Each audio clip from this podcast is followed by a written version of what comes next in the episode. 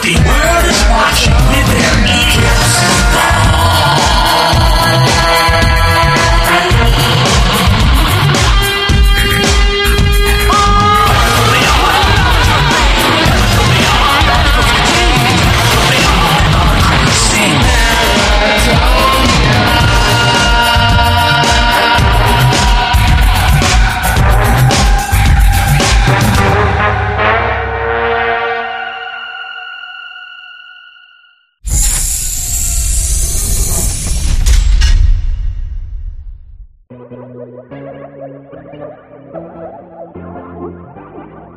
Paratopia, Jeremy Vaney here, and if you hear that creepy musical bed underneath my voice, that means I'm going to try to sell you my new book, Urgency! What is Urgency? It is a spiritual mashup of all the answers to all the questions you've ever had about anything ever. Just about. In the attempts to get your brain to shut up, in the attempts for there to be silence, in the attempts for something new to happen in the body. What is that? Do it and find out. What are you supposed to be doing? Nothing. There's nothing to do. It's a paradox. You're just supposed to be. But how can you be if you're doing? So I'm trying to get the doing part of your brain to shut up so that you can just be. And then something about the Beatles. All right. If you live in the United States, you can, of course, get this book through Amazon.com. If you live outside the United States, you can get this book through our homepage at paratopia.net. If you look to the right, you see shop. You see underneath shop, Urgency Bookstore. That is your portal to my success. So there you go. If you live outside the U.S., I mean, this was a problem I had with my DVD and my first book, which is how to sell them outside the U.S. Well, this is the way. In other news, Jeff and I would like to thank you, all listeners, for making us number 5 at Cyberears.com. Cyberears is our amazing, excellent podcast host site that we advertise weekly here, and we moved to them not too terribly long ago.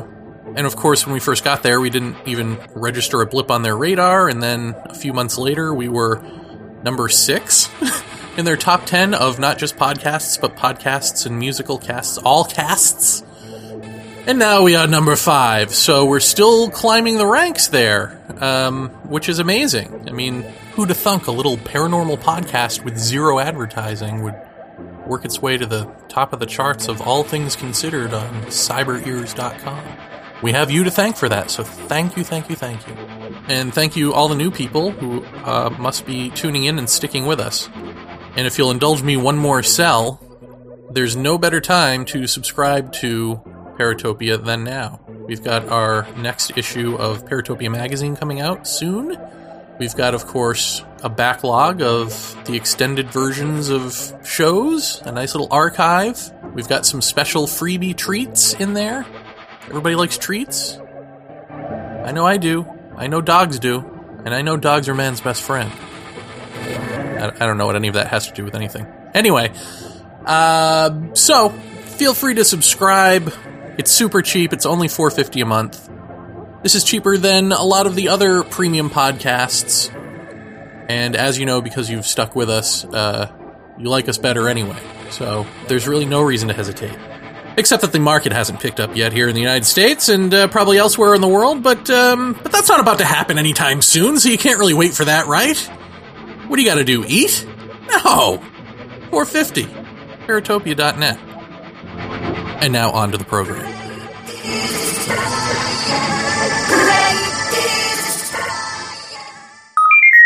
Paratopia, Jeremy Vaney here. Jeff Ritzman here. And you're listening to another episode of yourself, Paratopia. Tonight's guest is Christopher Balzano. He is, he's a paranormal investigator. And a hell of a swell guy. Podcaster, I believe, or radio show host. Radio show host or podcaster? I should probably know that. I think he edits the ghostvillage.com news, right? He's like all over the place. He is. Super involved. You can go to masscrossroads.com, and that would be the portal to all things Christopher Balzano. But tonight we will be discussing Dark Woods, Cults, Crime, and Paranormal in the Freetown State Forest. That would be Freetown, Massachusetts. somewhat near my home in the Bridgewater Triangle. Jeff, I got to start like building myself up as a dude who is like a product of this paranormal portal. Yeah, you go for that. That suits you well. If I were smart at all, I would attach myself immediately to this whole Bridgewater Triangle phenomenon. Yeah. Well, as our old friend Terrence would say, this episode is full of weird shit. Yes. Yeah. And so, therefore, if you're coming from that area, what must that say about you? And Paratopia, I thought that when we started uttering the word fairy on this show, that would be sort of the bottom rung on the ladder of paranormal stuff. But no, I believe we've taken it a step lower, and in this episode, we talk about zombies a little bit. Yeah, and there's also another one that we won't bring up at present moment, but we will be discussing in depth after the show. Is that Pukwudgie? Ah. Oh, sorry. Might as well be Mogwai.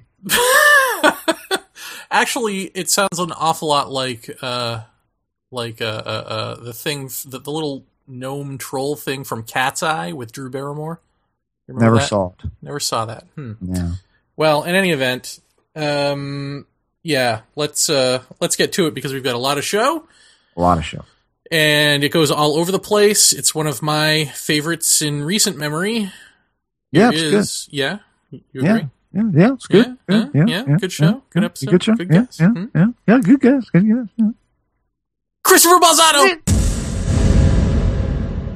Paratopia, without further ado, please welcome our very special guest, Christopher. Thank you very much for coming on the show and talking about Dark Woods. Thank you very much for having me on.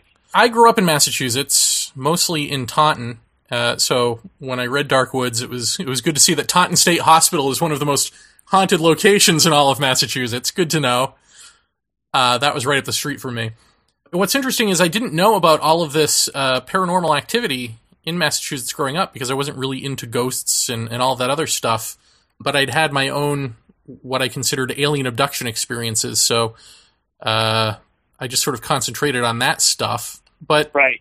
Little did I know, the Bridgewater Triangle, Freetown State Forest, all of this sort of stuff is going on around me. And as I'm reading your book, it dawns on me that there's an awful lot of stuff going on around you. I mean, almost too much, right? Like, what? So, what do you make of that? I guess. How about I start off this way? I'll ask you.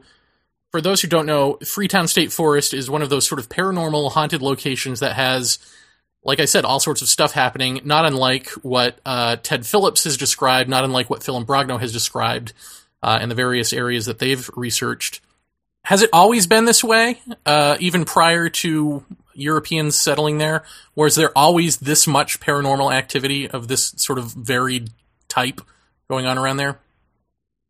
Well, I think the paranormal activity, and that activity, extends itself to cryptozoological reports, it extends itself to UFO reports. There's a kind of a hodgepodge of everything that can possibly, that's unexplained, that's on your mind, finds itself into the Bridgewater Triangle, of which Freetown is one of the original apexes, kind of laid out by Loren Coleman. And what I discovered was that there is a ton of stuff going on there that's both spoken and unspoken. But that activity is really kind of the spark or the known thing or the thing that people can actually see of a lot of unusual energy that seems to exist in that location. And so it's kind of it's the evidence we have that something is kind of amiss in that area, and that's why it takes kind of so many different forms and so many different manifestations, but there was something underlining that was off, that was sensed as being off, that was felt as being off, that was experienced as being off, that is well documented by the Native Americans that were living in that area. They didn't like it. When Loren Coleman laid out his Bridgewater Triangle, he named Hockomock Swamp as kind of the center, and it geographically is the center of the triangle that he established. And that, that has been translated kind of various ways, but always has something to do with the spirits. So whether it's dark spirit, dark place, place where evil lies, place where the devil roams, all these kind of different translations of what Hockomock means, it was a place that they didn't like. And it also was a place when Freetown gets established, in the mid 1600s, It's like they didn't mind losing to the colonists. It was a purchase, a huge tract of land, a lot of which is now the Bridgewater Triangle.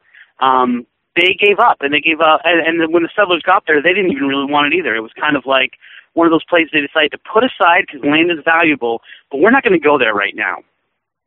So it definitely is something that stretches back not decades, not 100 years, but you're talking at least 500 years of stories and legends that are coming out of this area. Well, let me just ask you in terms of a triangle, and Jeff, correct me if I'm wrong on this, but when we had Jacques Vallée on, we asked him about haunted locations like that. His take on it was pretty much you throw a dart at a map and you draw a shape around it, and you can pretty much find a paranormal hotspot anywhere you look. Do you find that to be the case? I mean, do you really think that there is a triangulated area of something spectacular, or do you think Loren Coleman could have called anything a triangle? Yeah, and I think that what happened was when Loren Coleman first started talking about it, he was taking the three different Bridgewaters. So that would be Bridgewater, East Bridgewater, and West Bridgewater, which formed a natural three and a natural triangle. And then he kind of started branching out. So Bridgewater actually isn't even one of the apexes of the triangle. He went back into Abington where he was getting reports. He went out to Rehoboth where he was getting reports. And then he went out to Freetown, which, when I questioned him about it, he said, I heard there's a lot of really, really weird stuff going on there. He didn't really document anything in Freetown, and that was kind of good for him. But for me, as I started doing the research, I kind of took that template, and that word template's his word, not mine, and kind of expanded it because it's not a triangle. Instead, it seems to be this area which, in many ways, you can kind of go to one town over, and the activity is very different. And then you go to the town that is within an area now known as the Bridgewater Triangle, which isn't a triangle, and the activity is different. And the difference is something like this. If you go to any town in America, there's paranormal activity. And the nature of that paranormal activity, for the most part, is not harmful. There might be a dark tinge to it, but most of that dark tinge comes from the fact that things are happening that shouldn't. There's nothing inherently wrong or bad or tainted about it. And a lot of places you can say, all right, that place is haunted right there. Two people were sitting down. There was an argument. One person shot another person. And now the ghost of the person who shot, remains there. And there's some kind of diagnosable problem that might have been the spark of it. It's not like that in the Bridgewater Triangle. Instead, there seems to be like a dark cloud which hangs over the entire area and stretches out much further than Loren Coleman originally documented, that makes ghostly activity happen, which makes weird things happen, but a lot of times there is no source to it, and it's kind of the unexplained within the unexplained. Do you know how many tribes swore off the area? Was it just one, or was it a bunch of them, Indian tribes? Well, I think the Wampanoag is the main tribe that was in that area. And there were many other tribes that were kind of involved in that had allied against them or with them at one time or another, but the Wampanoag is really the main, which then I believe is a division of the Algonquin tribe, but it's really the Wampanoag. And what's interesting is you can actually draw that line to what was Wampanoag land or what was things that happened to the Wampanoag that didn't happen to other Native American tribes.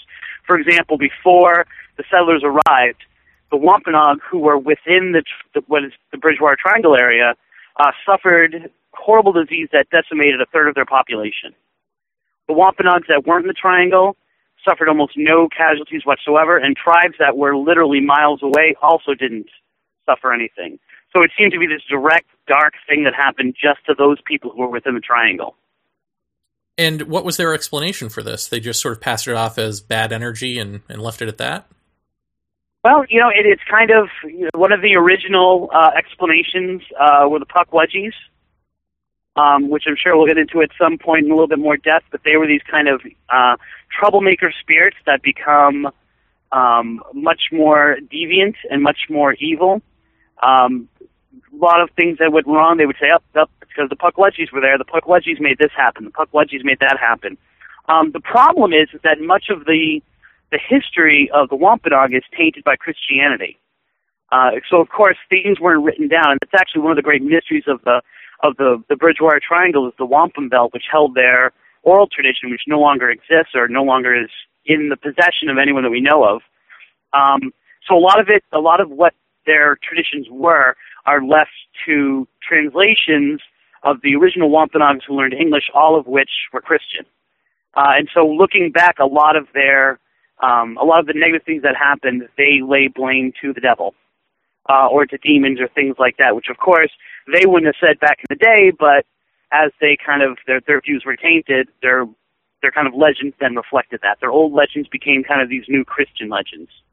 Do you think that the crime and the cult activity in the area comes from just the fact that it's a giant forest, or do you think, or do you know, maybe even, that it comes from people understanding the history of the area, or do you think that it really is, they're magnetically drawn in some way to whatever the energy is in this place? Yeah, I mean, I don't. Did people know about it beforehand? I mean, was this a known thing that this was haunted land? The Indians didn't like it. All of that. I mean, was that well known? And then cults moved in as a result of that, or can you trace that at all? I mean, I think that the Wampanoag basically retreated out of that area, and of course, King Philip's War and horrible devastation that happened on both sides, both Native American and settlers. Pretty much destroy the entire Wampanoag nation, but what you find is most of them then kind of retreat to the Cape, which was a much safer and nicer area, which, quite honestly, is a much safer and nicer area anyway. And so really kind of that part of their history, kind of, what they thought as this kind of transition was happening with settlers is kind of lost. You do know that it is written that they didn't like the area originally. There was something dark, something unexplained about it. People who were settling in it were having bad things happen to them. And then, of course, those things just continue to happen. And so I don't think that people at now, flash forward 300 years to when a lot of this cult activity is happening or starting to happen in the forest. I don't think people made the leap. I think they were very much into their kind of set ways that these are crimes that are happening, and criminals have crimes, and criminals commit crimes, and it's just that, and there was no necessarily a connection made. Mm-hmm. And as a matter of fact, the first people I originally talked to who were police officers who had kind of worked on these cases were very straightforward about, the reason why so much bad stuff happens is because of, not only is it a great wooded area, in a very vast wooded area, but it's very quick and very, very close to Boston, to Providence, to Brockton, to these areas, to Taunton, to these areas that have crime that are within them, that you can dispose of your kind of little evil deeds very quickly by driving 45 minutes, and all of a sudden you're in the middle of nowhere. Yeah, that makes sense, except here's what's interesting. When I was last home, I had dinner with my friend's parents, and his brother was there with his wife, and his brother, I was talking about your book, actually, and his brother said he used to work at a special needs school in Freetown, and he was warned, at recess, don't bring the kids too far into the woods this way or you'll end up at a nudist colony, and don't bring the kids too far that way or you'll end up in Satanist territory. And he laughed and thought, well, that's got to be a joke. But they were like, no, we're serious. After dark, don't go in the woods that way, walking that way, whichever way it was, or they were Satanists. So, it seems to be an accepted thing, right? Or was that an anomaly, or is it an accepted thing in the town that, oh yeah, there are Satanists in them there woods? Yeah, I mean, I think that in interviewing people, and then once I kind of discovered the Fall River and Freetown area, and kind of started talking to people, kind of on in ground zero here, it was very much accepted that there were cults that existed in the forest.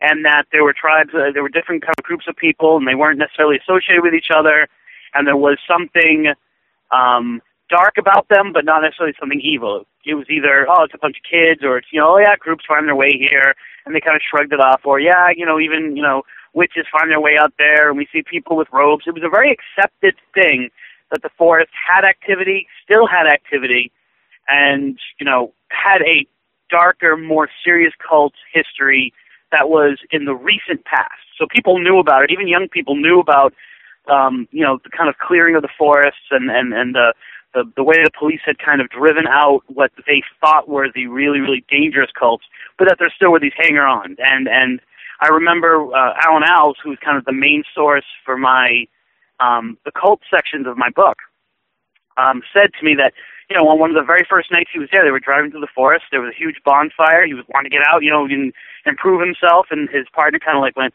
"Just relax, just relax. It's just a whole bunch of hippies out there burning stuff in the woods. Don't worry. They don't harm anybody." And so there was always kind of this known thing for decades that different people were using the forest for different reasons. And that continues today. Let me ask you, this is just sort of out of left field, but I don't know. Do you follow Phil Imbrogno's work at all? No.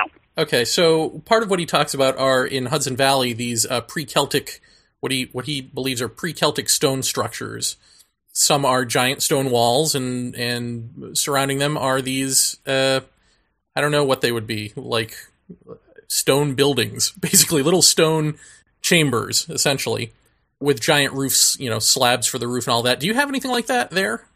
Are there structures like that that are unknown where they come from, giant sort of, you know, miscellaneous stone structures? I'm just curious. No, I mean, you find structures kind of outside the triangle. In different places in Massachusetts. Obviously, they have America's Stonehenge up there in Hampstead, which is just over the border in New Hampshire. And you have, like, the Quabbin Reservoir has these passageways that are built in stone that people can't identify where they come from. What you have in Freetown, in that area, you have Dighton Rock, which is a stone which by itself is not amazing that there's this giant stone, except for the fact that, you know, it was found submerged. When they kind of took it out because they were trying to, you know, go beyond it, they found that the writing that was submerged actually had all of this writing on it.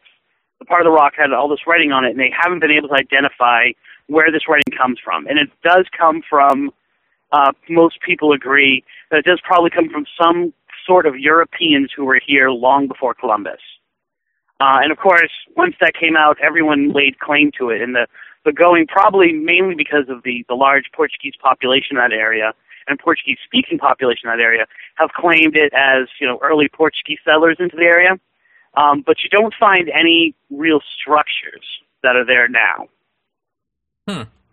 Okay. Well, let's switch gears and get into some of the weirdness in there, and then we'll see if we can't try to figure out make hide nor hair of meaning from this, and maybe we can't, but we'll try.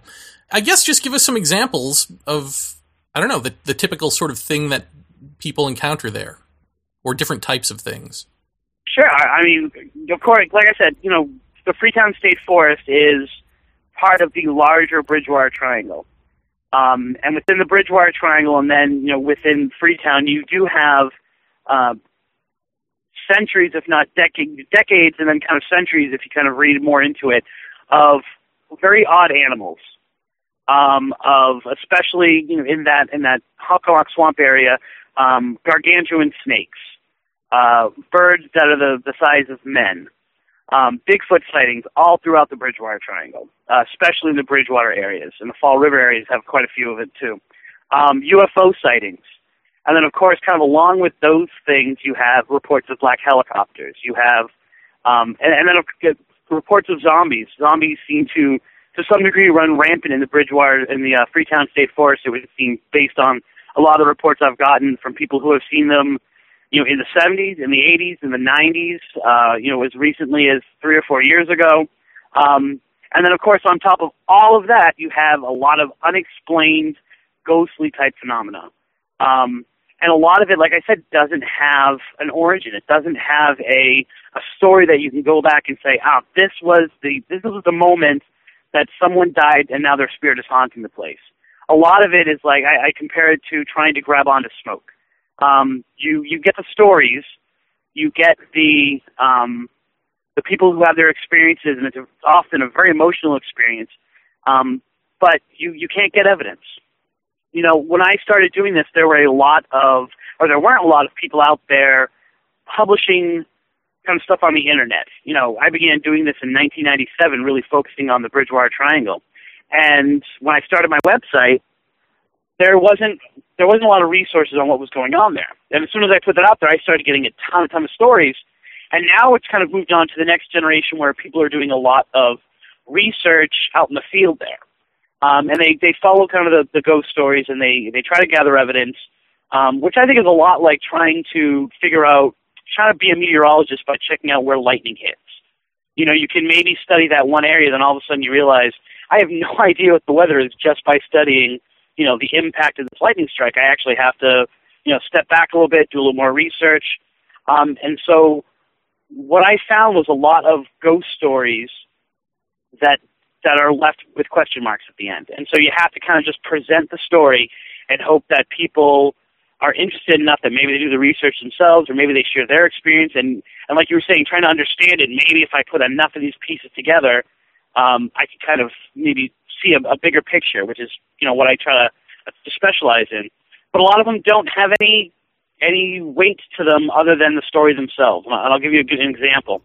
There was a family who lived with kind of friends of theirs. And they had lived with each other for years. They had always gotten along. And they started to rent a house. I believe it was in Bridgewater itself, but I might be mistaken. I think it actually might have been Taunton. And almost immediately upon moving in, they started to have paranormal activity. And they started to see these orbs, very clear, like with the naked eye, not like on a photograph. They started to see these shadowy figures out of the corner of their eye going in and out of the house and all throughout the rooms. And, you know, they were kind of interested in it first.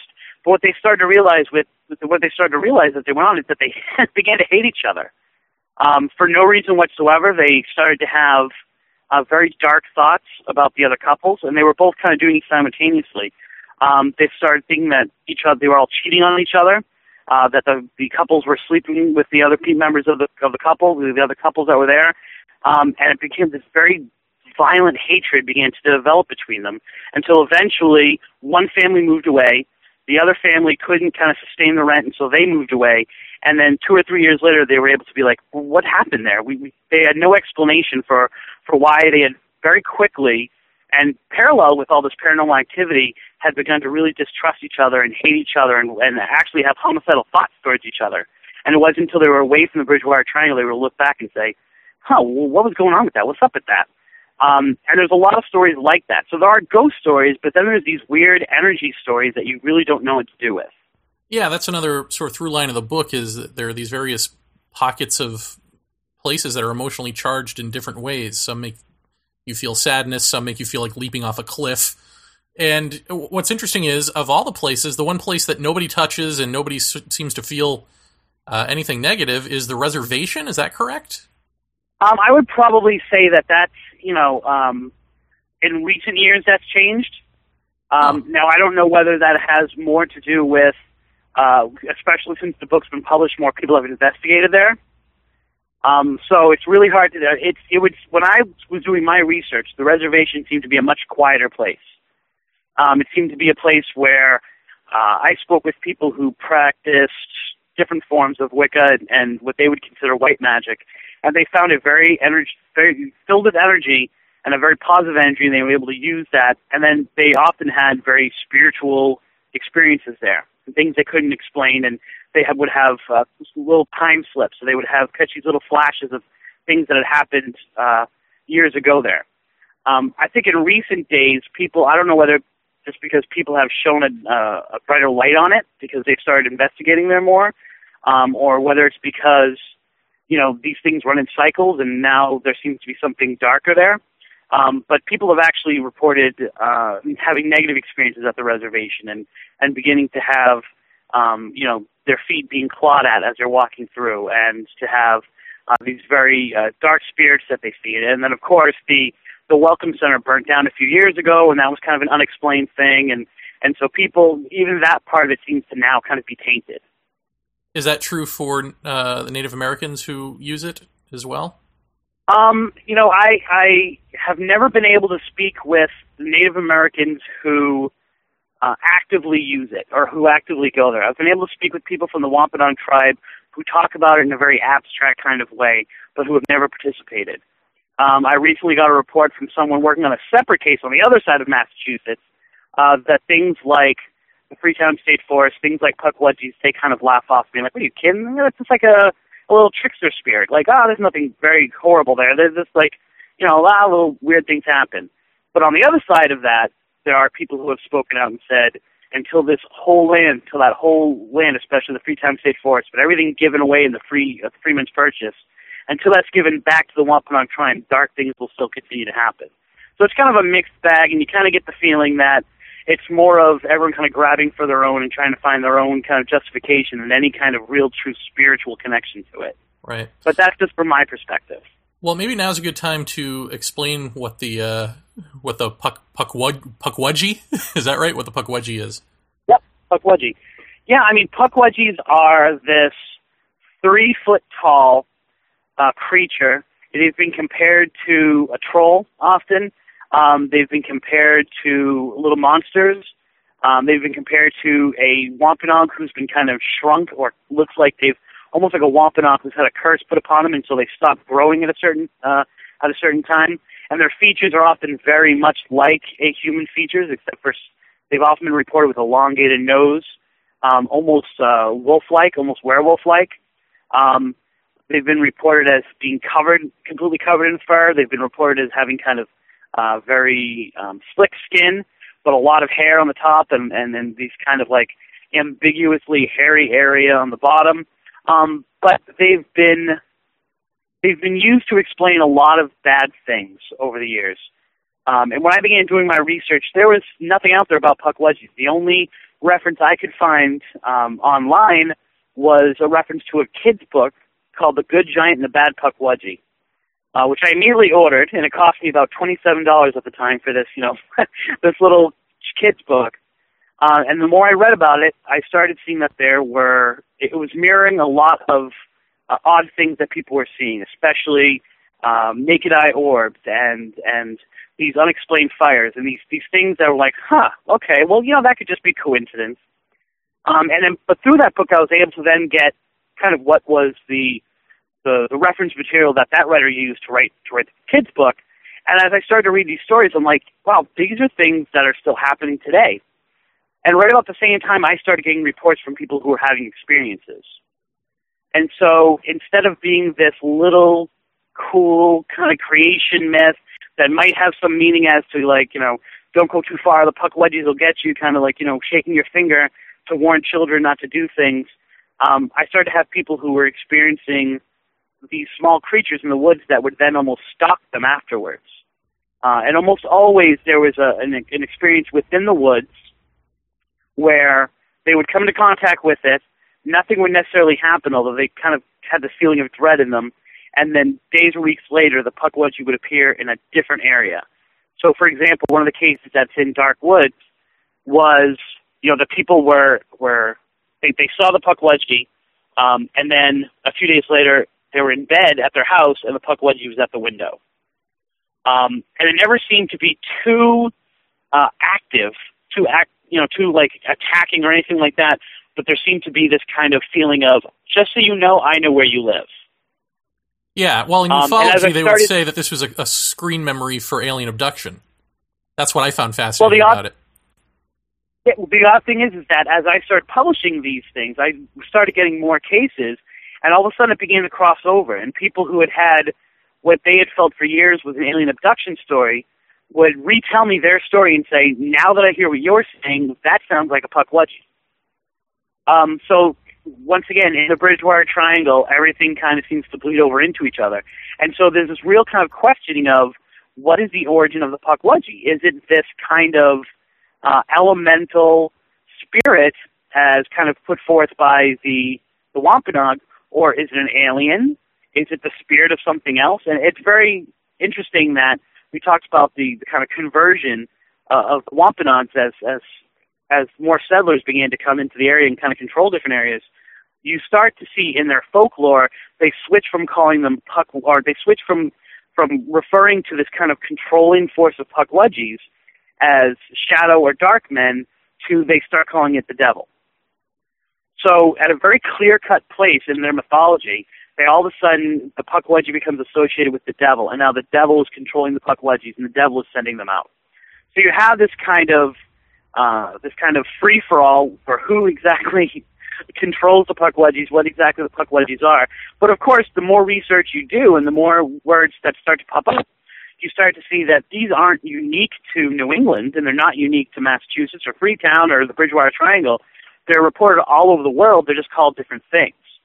And so as I started to kind of hear reports of, for example, the Oz Spirit in Australia, and they actually have a festival to the Oz Spirit, and I showed a picture of, you know, this festival and the preacher called the Oz Spirit, the person said, that's exactly what I saw, only it was 3 feet tall. And so you really have, what is this paranormal thing that exists? And it's really, really hard to define it. Do you see, if you look at your case reports by the year, do you see an evolution in the types of things that are being seen there, or is it consistent? I think it's more of people are recognizing it. I mean, do people see people zombies more in the 70s than the 80s and 90s? Do people see Pukwudgies more and then start to see ghosts and then start to see, you know, aliens? Or, I mean, does it change with the culture, with the tide of culture, or no?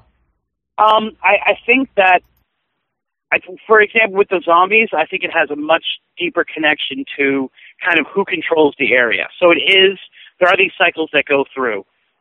It would seem that for a while there was a large Cape Verdean population that had their roots back into, Cape Verdean version or Cape Verde's version of voodoo. And so much more kind of like the original Santeria and the darker side of Santeria. And so the theory always was that these were either really drugged out victims who had been dug shallow graves who were actually alive, or they were zombies set out by voodoo practitioners.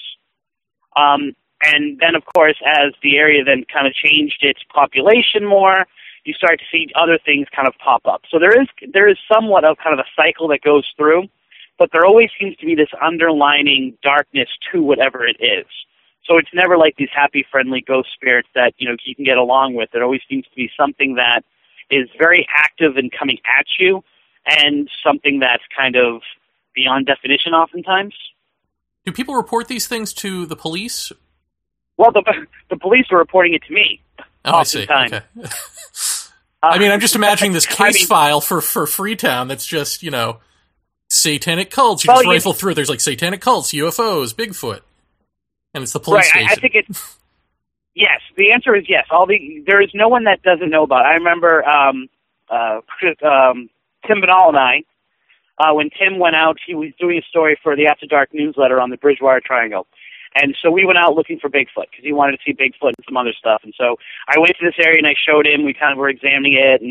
And in the process of us trying to get out of this area, I fell into a ditch and had to be towed out.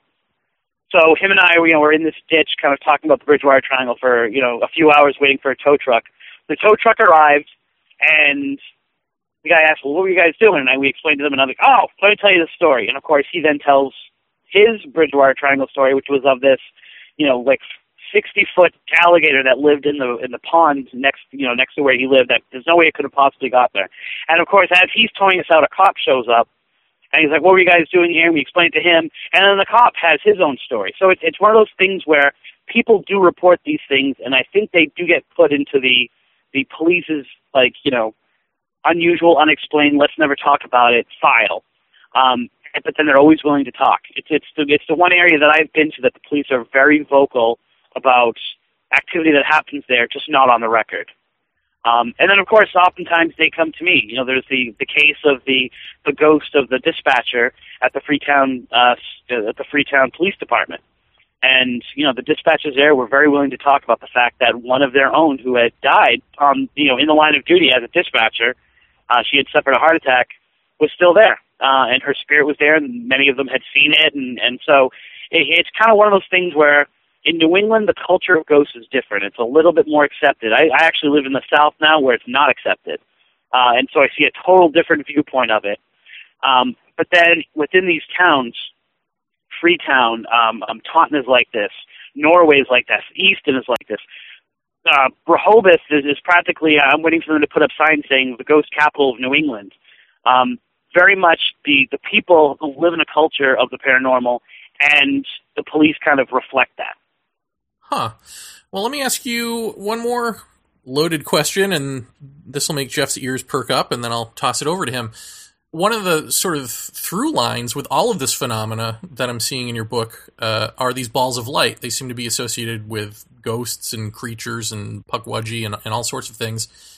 Do you find that? I mean, do you think that this is a through line, these orbs of light? And do you see different colors doing different things? I mean, is there a meaning to the color that you can find? I've never been able to nail down the color.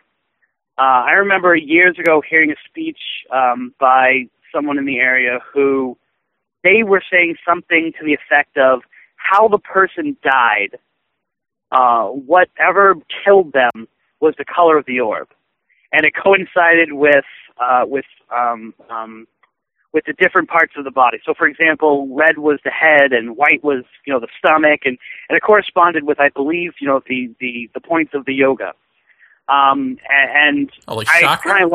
Points? Yeah, thank you, the chakra. Huh.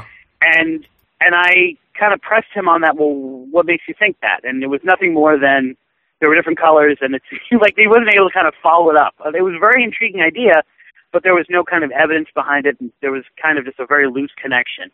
I've never been able to identify why orbs are different colors.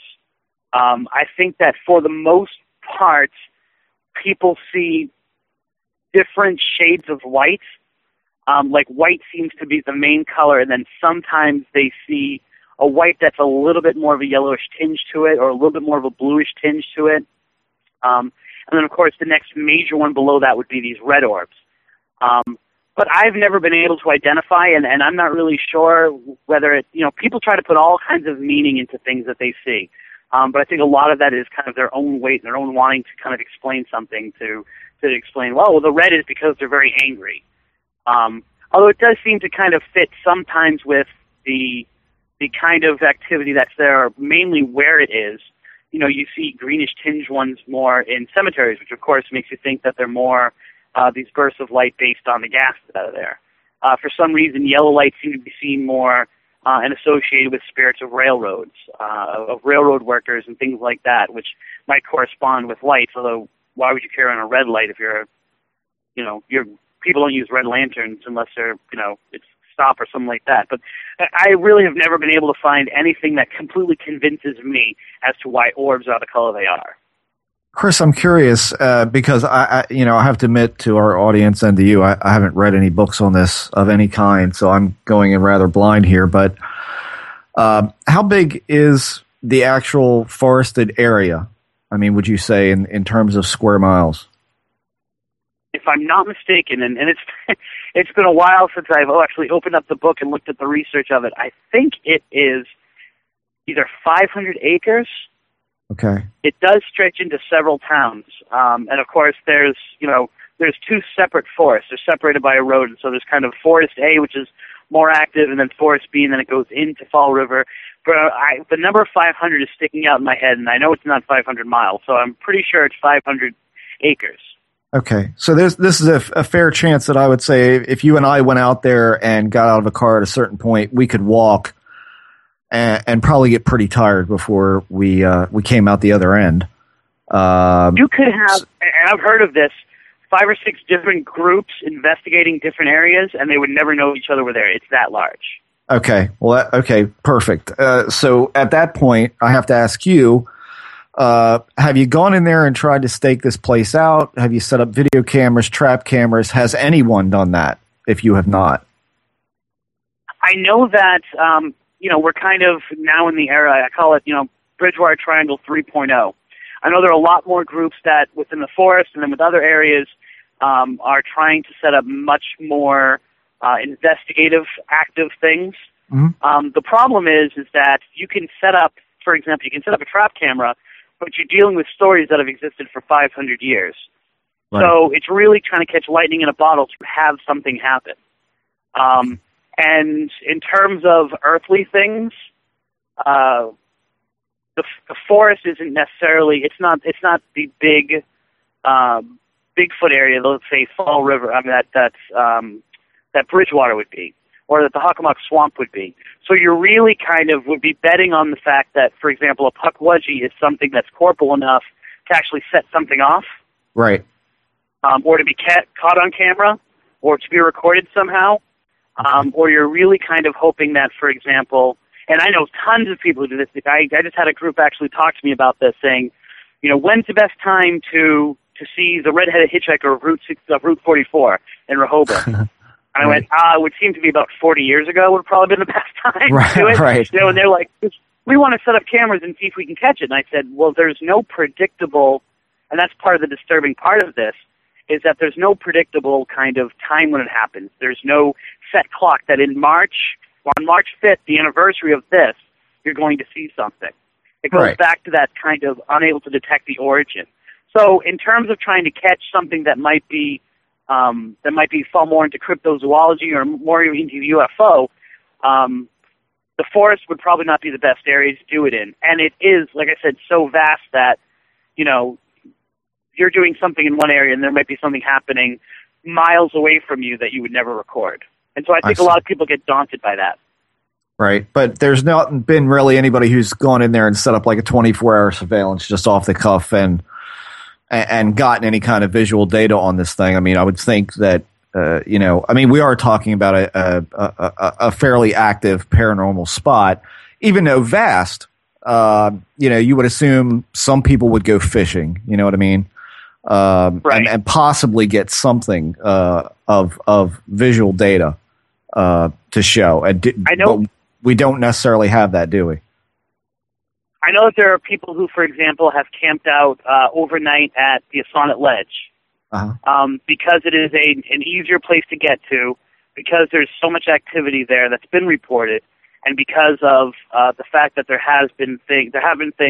Jeremy was talking earlier about the feelings that make people want to jump off the cliff, but there have actually been, you know, visual orbs seen there. There have actually been ghosts of Native Americans seen there. There have been what I would identify as a UFO sighting right there at the cliff, as well as this kind of very bizarre, almost like souls trapped under the water trying to get out as balls of light being seen there. And so people say, okay, well, this has got kind of everything here, so let's camp out here. And as far as I know, no one's ever gotten anything convincing in a long-term investigation. Okay. How many would you say over the years, or at least that you've researched back as far as you can go, what's the, how do you put this? What's the murder rate like? In other words, how many bodies have been drug out of this place since probably 1960, would you say? Are you talking about the Asonet Ledge? I'm talking about the whole shebang. I mean, are we talking about that this is, I mean, you mentioned earlier that this was probably an area of you know, this was kind of a point, a meeting point to do this sort of thing, to get rid of your excess baggage. So, I mean, is that something that you still see to this day that is fairly frequent, that they're finding yet another body in this area? Mm-hmm. Yeah, I mean, it is still happening. It's still one of those places that people find. Now, it's been developed, and it is much more. It's a lot more populated by people who are bringing positive things to it. Okay. It's actually one of the foremost training grounds in the country for dog sleds, for example. People go in there, and it's so vast that they can train their dog sleds, their dogs, to actually run these long races. So there, people that are working in a positive way are there more frequently. There's actually a fire station set up in one of the main areas now that wasn't there before. That being said, people are still disappearing in that area. People are still being found in that area. So when you think of the murder rate, if you think about it not in terms of people from the town who die, but bodies that are found, versus what the area is and what it should be this kind of quiet town where nothing happens, the murder rate's pretty high. Okay. Although not as bad as it was, like, let's say, in the late 70s and all through the 80s into the 90s. Right. Okay, well, that seems to kind of jive with an area we've talked about on the show that's near me called Loch Raven Reservoir. And this is an area it's a man-made reservoir, but there used to be a town there, and they basically evacuated the town. They flooded it out. And I remember as a kid, 16 years old, going off and going fishing there. and being told over and over and over, do not stay there past sundown. There is a lot of bodies that are found there. There are a lot of accidents there. You know, it seemed to be the same type of thing. Nowadays, you don't really hear much about that in that area. So I find it interesting that 70s, 80s, and 90s, because that was kind of Loch Raven's, I would say, main drag of finding bodies, both in cars, out of cars, you know, tied to rocks, hung from trees, that sort of thing. That was all found in that area. Is there anything, I mean, Jeremy had asked you about the stone structures and that sort of thing, but I'm going a little different route as it kind of might apply to the UFO stuff.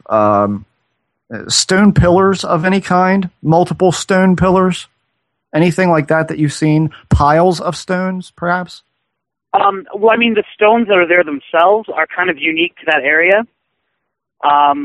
There's a report of, I believe, just near that area in Connecticut, they pulled up all the stone and they used it for a highway, and people's navigation systems, at that time, I mean, they started going crazy.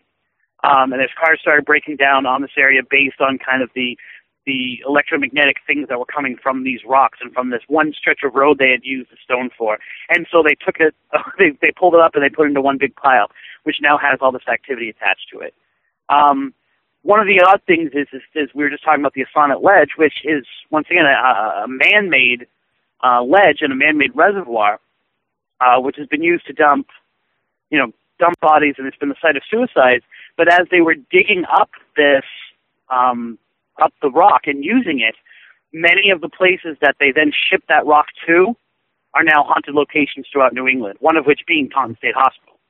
So in terms of actually having pillars or structures that seem to have been made based on the rock, there's not that much. But you can kind of follow the rock formations, kind of the natural mounds, things like that, things like Anawan Rock that happened in Rehoboth.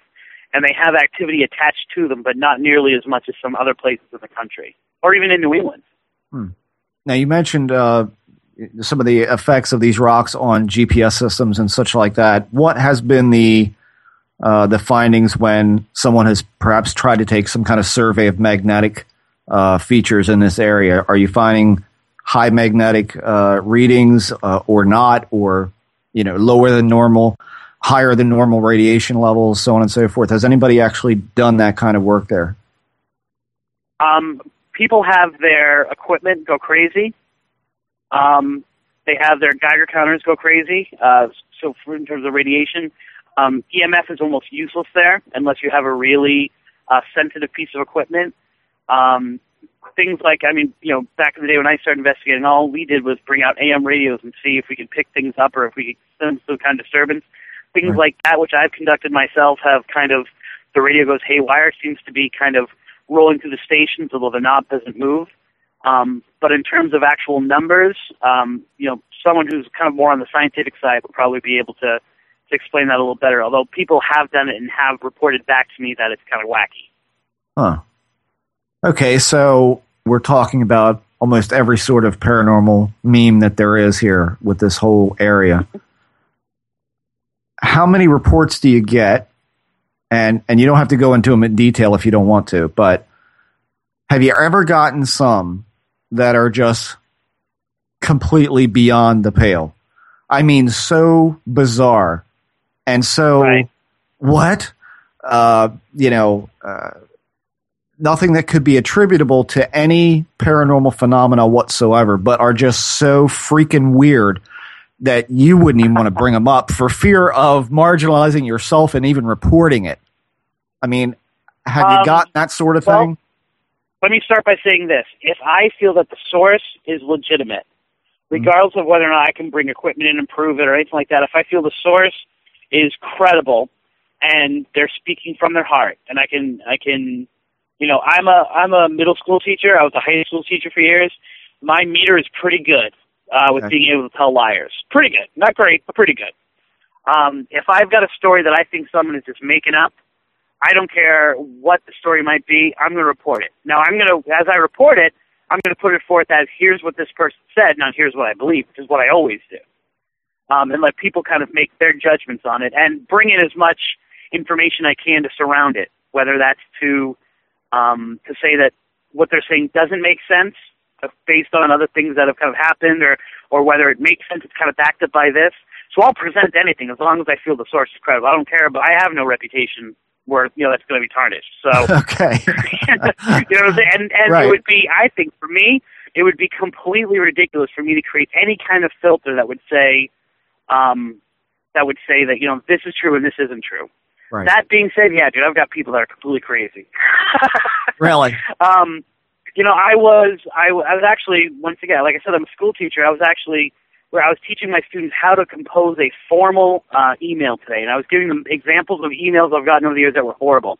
Right. And so I actually pulled up an old one from a teenager who said her friend was either missing or had committed suicide or was killed, although she just saw her the other day, but the news report said she was dead.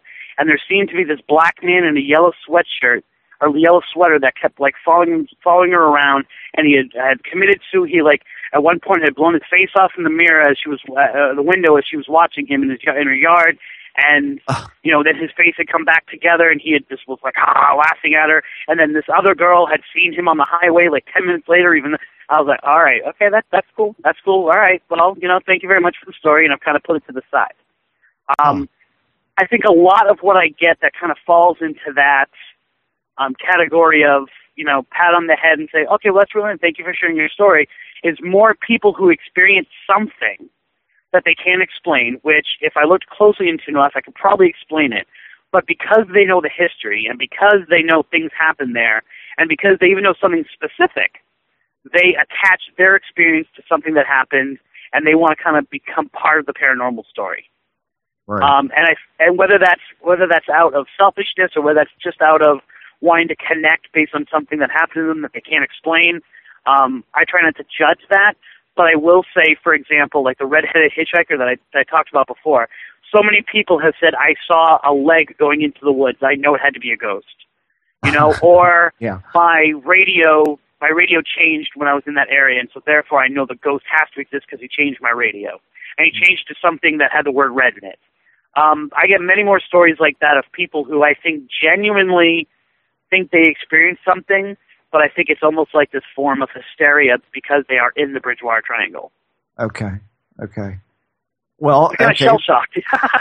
Well, yeah. I mean, one of the things we've talked a lot about on this show is how the phenomena seems to react to attention, and I'm not so sure that places like Gulf Breeze, Florida, Pine Bush, New York, you know, whatever Marley Woods is, wherever it is.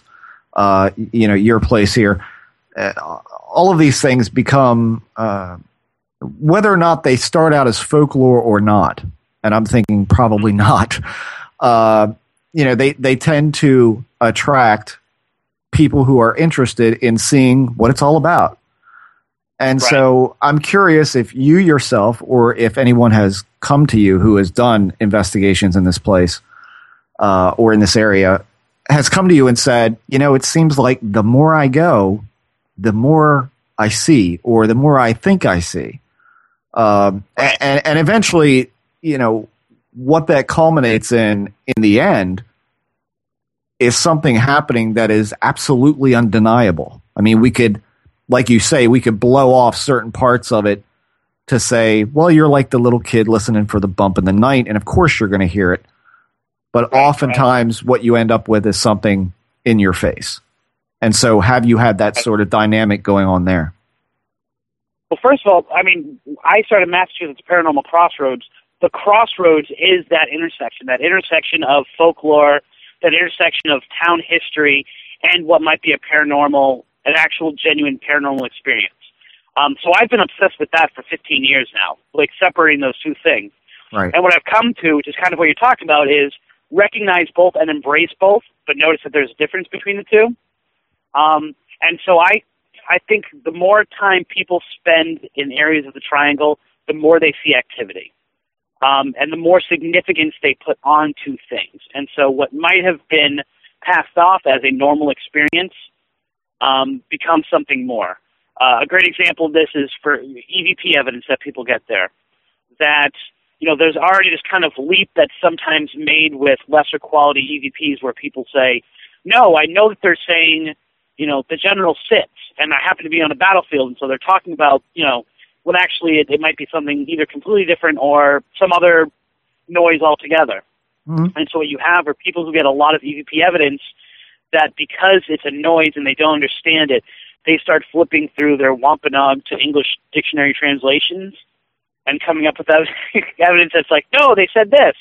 This right. means tree, and I was near a tree.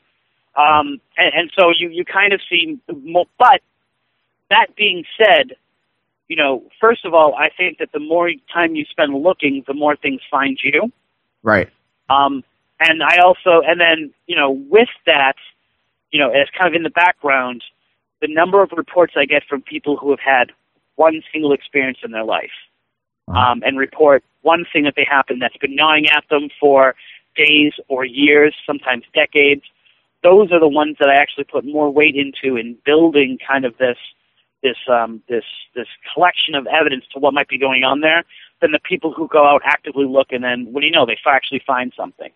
So those two things living together in this area kind of continuously prove to me that there's something going on. Right. What has been your most bizarre experience with all of this? Wow. I think that my personal weirdest experience within the Bridgewater Triangle, at least, has got to be the amount of bad luck I have when I'm doing things associated with it. Okay. And it's one of those things where if one thing happens, you're like, okay. If another thing happens, you know, as an investigator, you're always worried about something coming back with you. Uh-huh. And my wife has a very strict policy of leave the ghost at the door. Yeah. But I've had whenever I'm in that area, I have something weird that happens to me or something parallel in my normal life that's associated with it. For example, I tell the story about me calling my wife, telling her that I'm on my way back from the Freetown State Forest. And then almost as soon as she hangs up, she slips, falls down a flight of stairs, and goes through the glass window at the front door. Ouch.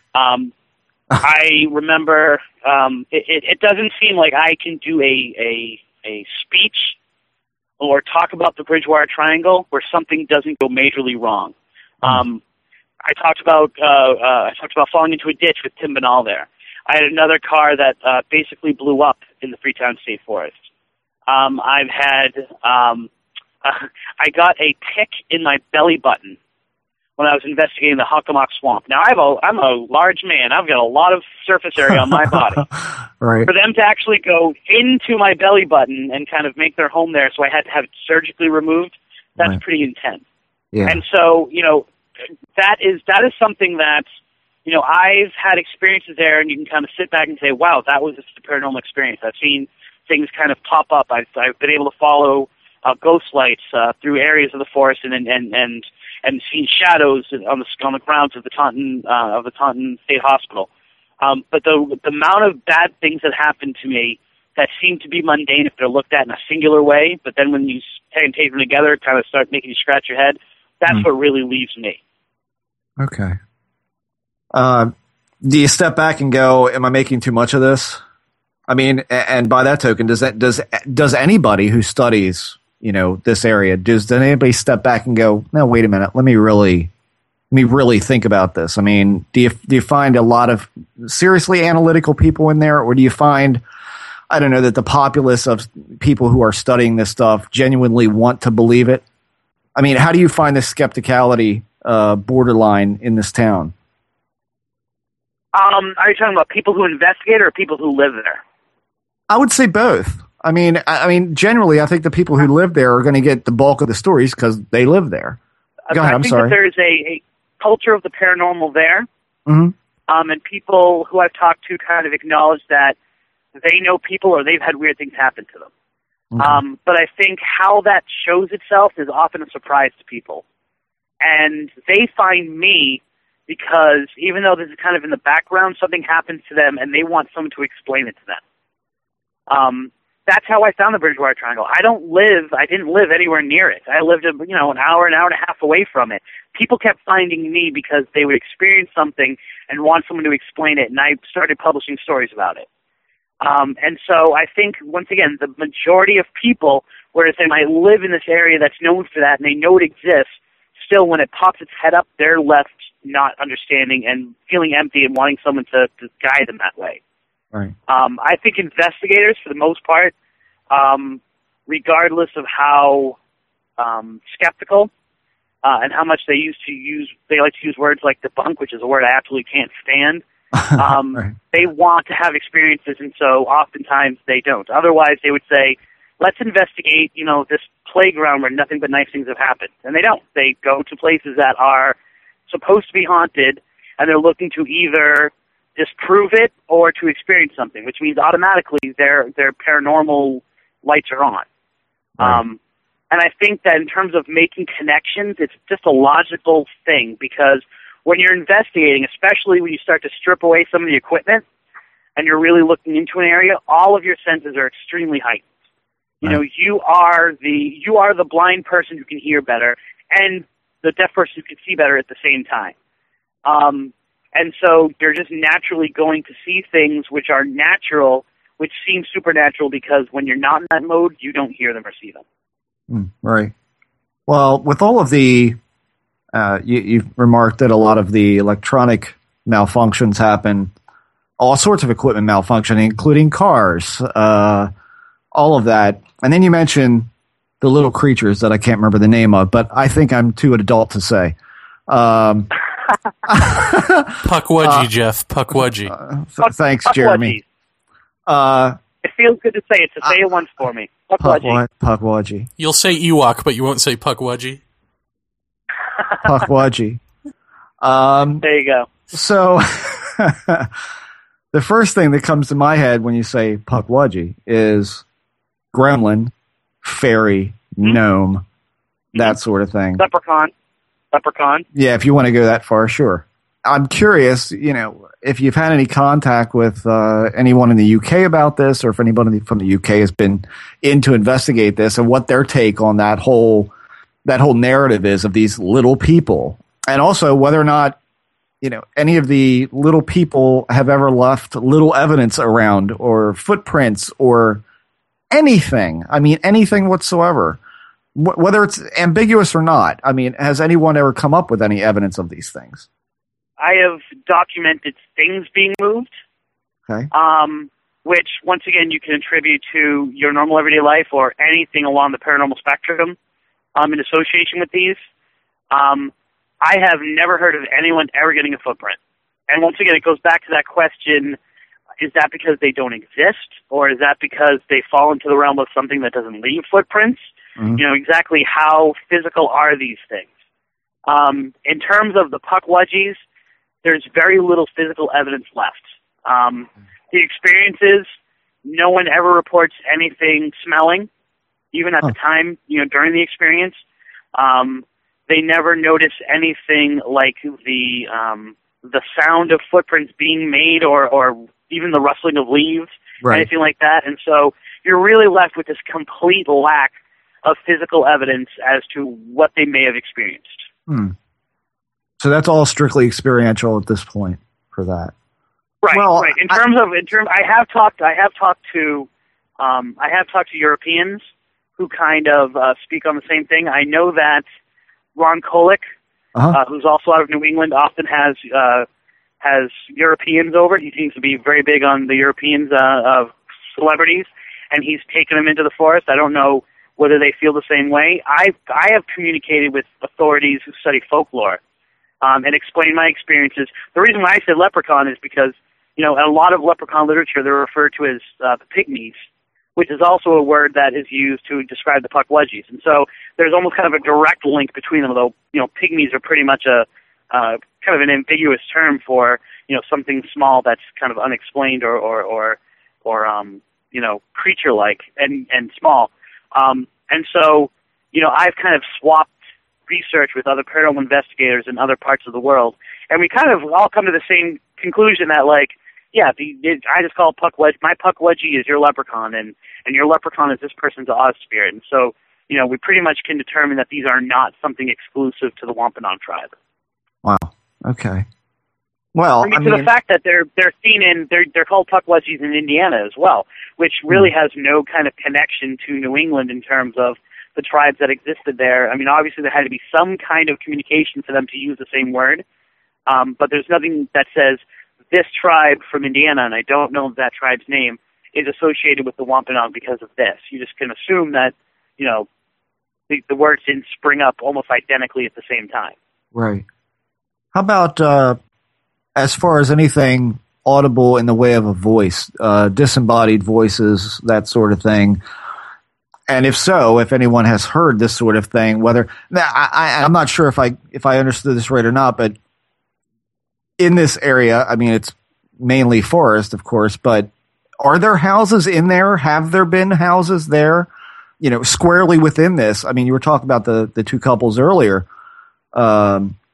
Which that put my ears right up, because that fits perfectly into another guest that we've had on, George Hansen, who's talked about the anti-structural nature of the paranormal and how it is simply not good for relationships of any kind. Right. That certainly fits that bill right there as to why people would start to have negative feelings about each other and turmoil simmering underneath the surface, that sort of thing. But what about voices and that people are hearing?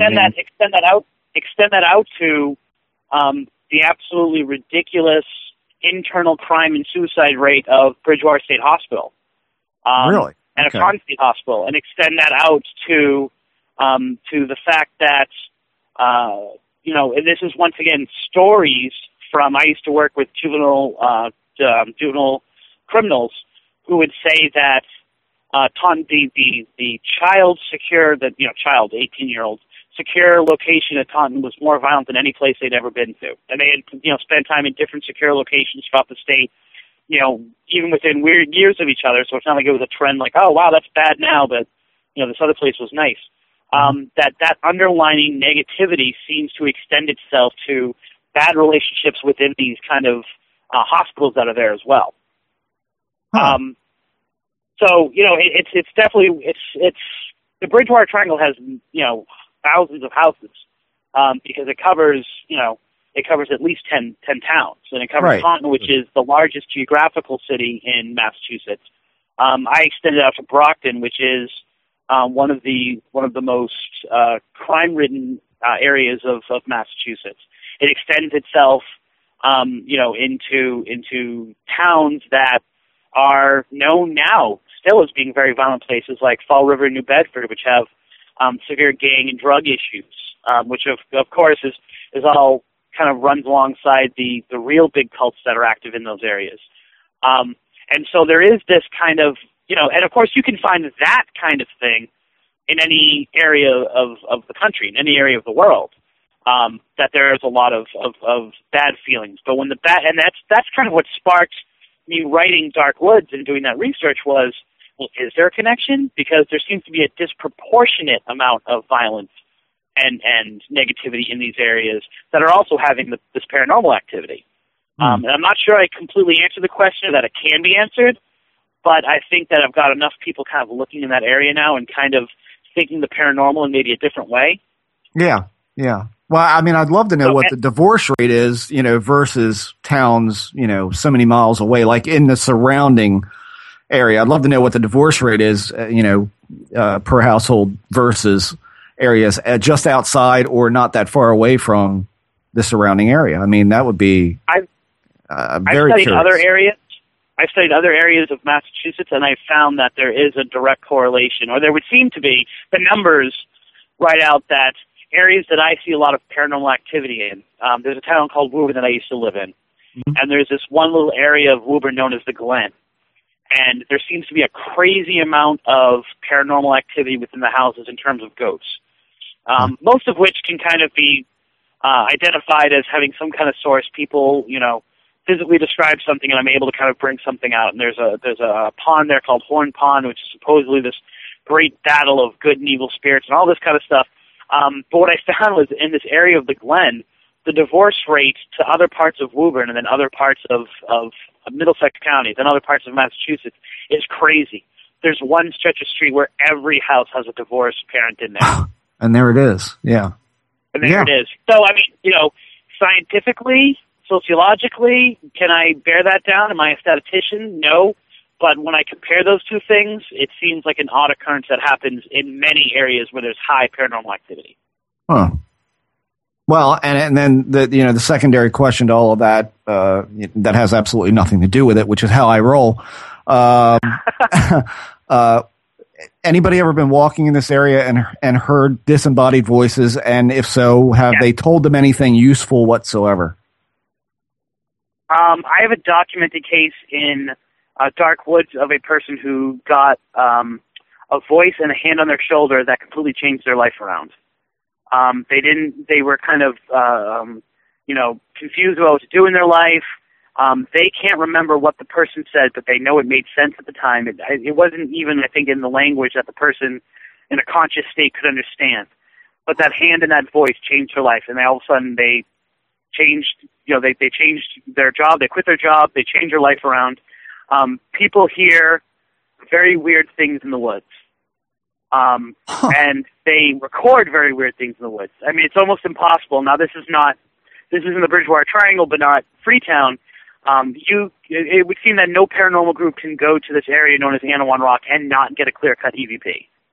Oh, okay. And then one of the things that first got me involved in this work was a book called New England Ghost Files that talks about people hearing disembodied voices at that spot very clearly, saying what was roughly translated to stand and fight. And that was the site of the surrender of the final troops during the King Philip's War. And so people are hearing voices here all the time. And then kind of an extension of that, people, I have a video up on YouTube called When Pukwudgies Attack that has...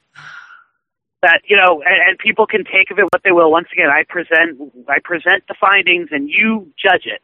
And I try to be hands-off when people make comments. I try to include every comment if it doesn't have a swear in it. Uh-huh. And people say it's a complete fraud. People say we staged it. People, all these things. I'm like, I can tell you one thing, we didn't stage it. Whether it's genuine, whether this woman that you see was possessed by anything, or whether it was her making it up, or whether it was her kind of because she is into this, kind of getting caught up in her own kind of hysteria, because she's she does this thing often. There are some sounds that come out of her that you can only describe as otherworldly. Wow. I mean, it is.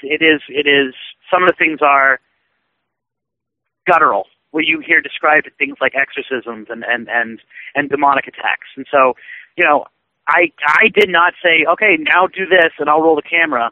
We caught it as we were kind of closing up shop for the night in this location.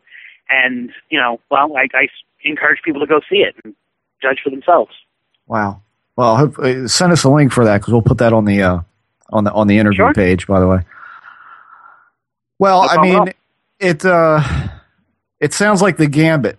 And, and I don't know about...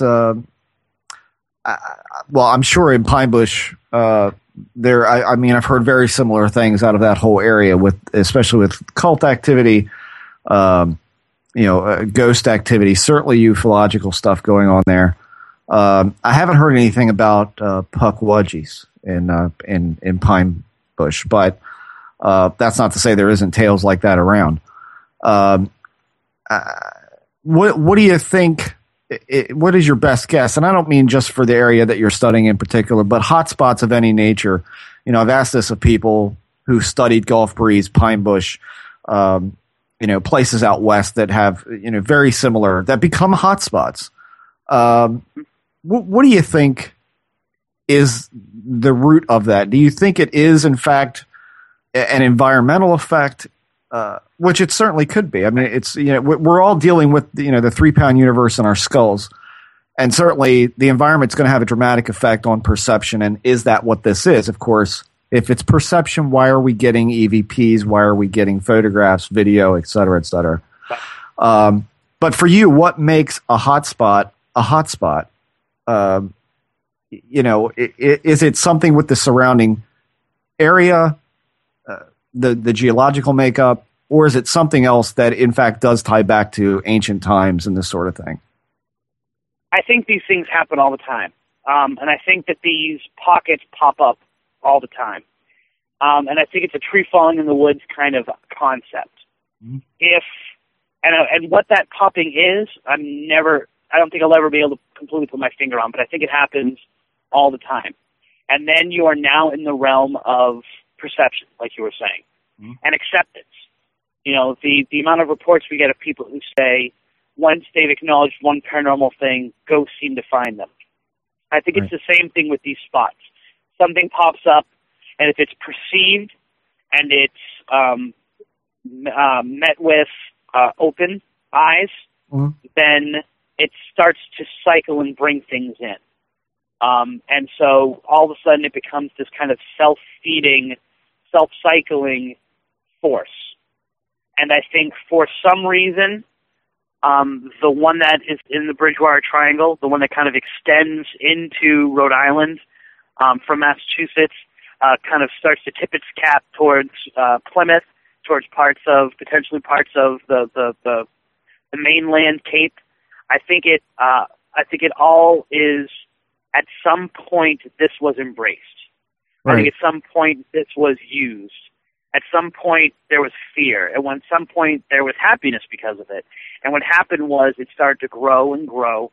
And so now it draws so many people in that it continuously can support itself. Okay. Do I have time for a short story? Yes, please. Please, absolutely. Okay. I do work with a woman called Jackie Barrett, and I try not to do too much work with her because whenever we do anything together, bad stuff happens to me.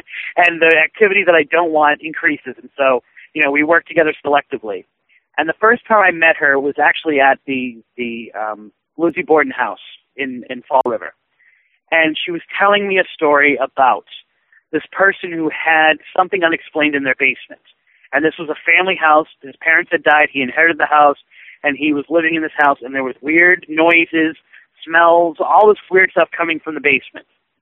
When she went down to the basement, she found the spirit of a little boy. And along with the spirit of the little boy, she found what she described as a demonic entity, which was keeping the boy trapped. And in keeping this boy trapped, it was feeding off of the energy that it was creating in this basically ghost of this little boy that was there. So it was continuously haunting it, scaring it, feeding off it to get more energy so we could scare it more. And the more she looked into it, when she kind of went upstairs and she began to describe what the boy looked like, his face dropped. And she was like, well, what? And he said, when I was a little boy, my parents used to lock me in that basement. And I was so scared that I would step outside of myself, and I would create this other person to talk to while I was there. And then that boy, in return, would constantly turn on me and scare me. And so what you had was this boy who had very negative feelings, detaching himself and kind of putting the negative side putting the negative parts of himself to the side, and then all of a sudden that attracting a demon who then kept that little boy alive, which was the spirit of a kid that was the guy that was now living upstairs, just so we could feed off of it. And so it's this very complex relationship based on energy, based on need, and based on constant recognition that something is there that you don't want there. And I think in a very large way, that same kind of thing is happening in the Bridgewater Triangle. Yeah. Well, we talk about stranger than we can imagine. I think that fits pretty well with that. Yeah. What were you holding out for? Yeah. You could have just come on the show and said that, and we could have said goodnight. Well, you know what? You'll have to have me back. You'll have to have me back sometime to talk about Jackie Barrett, Ronnie DeFeo, and the dark spirits that won't seem to leave me alone now. Sometime. Well, yeah, you're coming back. Trust me. Well, one last one for me. I do realize that you're not a statistician, and maybe sociology is not necessarily your big thing here, but if you haven't done this, I'd be curious that when we have you back on, if you might be able to find this out. The area that sits within the triangle, I would be very, very curious if you could find out what the career paths of working people in the area is. if you don't already know it. Do you know what most of these people are as far as career? Like, is there an over percentage of doctors? Is there an over percentage of artists? That sort of thing. I can tell you this. There's an over percentage of mental health care workers because in that area, there's a ridiculous over percentage of mental health care facilities. Huh. So the overall career here is a crazy person. I mean... or people who work with crazy people, yeah. I mean, it's and of course, keep in mind that many of these places, and that fits in with both the paranormal side and the cult side, which we probably don't have time to fully explore this, but many of these towns were mill towns. Many of these towns were shipping towns. And in kind of doing research after the book, I started looking at the paranormal activity in defunct ports. So if you take a place like Gloucester, Massachusetts, if you take a place like Fall River, New Bedford, which were at their time industrial centers, Moby Dick is in this location. That's where they launch out of, right? Okay. You start to see that as these businesses fail, the paranormal that existed there intensifies, and the cult activity migrates to them as they start to fall. Huh. So when I say I'm not a sociologist, I probably am not giving myself credit. I'm a folklorist. I'm a storyteller who looks at the bigger picture. And so I've seen these kinds of things in my research. I am kind of, to some degree, as anyone who does research, I like to hear a good EVP, or I like to see a good reading and to see a picture that has something in it I can understand. But when I start to analyze stories and put it up against the history and buttress it with what has happened in these cities over the long haul, I start to see those kind of connections. So I can tell you the answer to your question is that there is definitely a direction of the towns in terms of their peaks and valleys and how that coincides with their paranormal activity and their use by cults. Huh. Well, I lied when I said that was the last question because I got one more. Okay, that's all right. This is not a great way to start a relationship, always lying to me, you know? Yeah. Well, I guess the other thing that tends to pop up with a lot of this stuff is change and is discord, chaos. And even if you're talking about something as simple as an apartment building or a condominium building, yeah, I'm fairly sure that George Hansen had told us that you tend to get more reports of paranormal activity out of an apartment building or a condominium versus a single-family home. And so that leads me into a question about this area is how often are homes rolled over? How often are people moving in and out? Is it a waypoint for certain people to come there and to gain a foothold in their career and then to move off and to go elsewhere? Or are there families that have lived there for generation after generation? And does that make up the majority of the area? I think if you're talking about some of the major areas and some of the major hot areas, you're talking about generational families. Okay. You're talking about people who establish roots, stay in the community, and pass these things down. Okay. So you have, what would be in a non-derogatory way townies in a lot of these areas. Right. Then, of course, you have places like Brockton and Taunton, which are more kind of mobile and people are moving in and out of them. I've never seen an apartment complex in Freetown. Oh, okay. But you say the really hot areas are multi-generational families living there.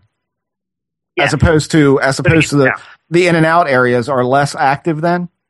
Yeah, more active by comparison to the towns next to them, but less in comparison to these other areas. To the overall, okay, very good. I mean, Rehoboth is the kind of area where you raise your family and then they move across town. Okay, Freetown is like that. Fall River, New Bedford, those are very active areas, but those are very mobile places as well. They have a constantly shifting demographic. And yet they're still really, really active, and often the spark for things that happen in Freetown. kind of a mixed bag. I guess the answer to your question is there is no pattern. Right, yeah, yeah. Jeremy? I don't even know that I can form a question out of this yet, and so I might just have to wait until the after chat, but I'll give it a try. I'm pretty dumb when it comes to science and math, and I've heard the theory of light being both a particle and a wave, or, you know, particle wave duality making up all particle waves. But I had never really understood the double slit experiment until the other night. I watched, I don't remember his name, Thomas something, I think, who wrote My Big Toe, which stands for Theory of Everything. So watching this lecture by him, I didn't actually get to his theory of everything, but I got through his explanation of the double slit experiment, and it is now ingrained in my brain. And it just strikes me in what you're saying about that interplay, that the person who goes in blind is actually going to see more than the person who goes in expecting something. And I wonder if that's not, is there not a clue here in basic physics that the observation of something solidifies it, makes it a particle, that there are these, for whatever reason, maybe there are these sort of waves of, let's say, negative energy for whatever reason, maybe in the geology, and maybe they get imprinted by a war or by deaths or something. They get imprinted with an image of its own, and then that sort of projects, and if you see it originally, then it's there.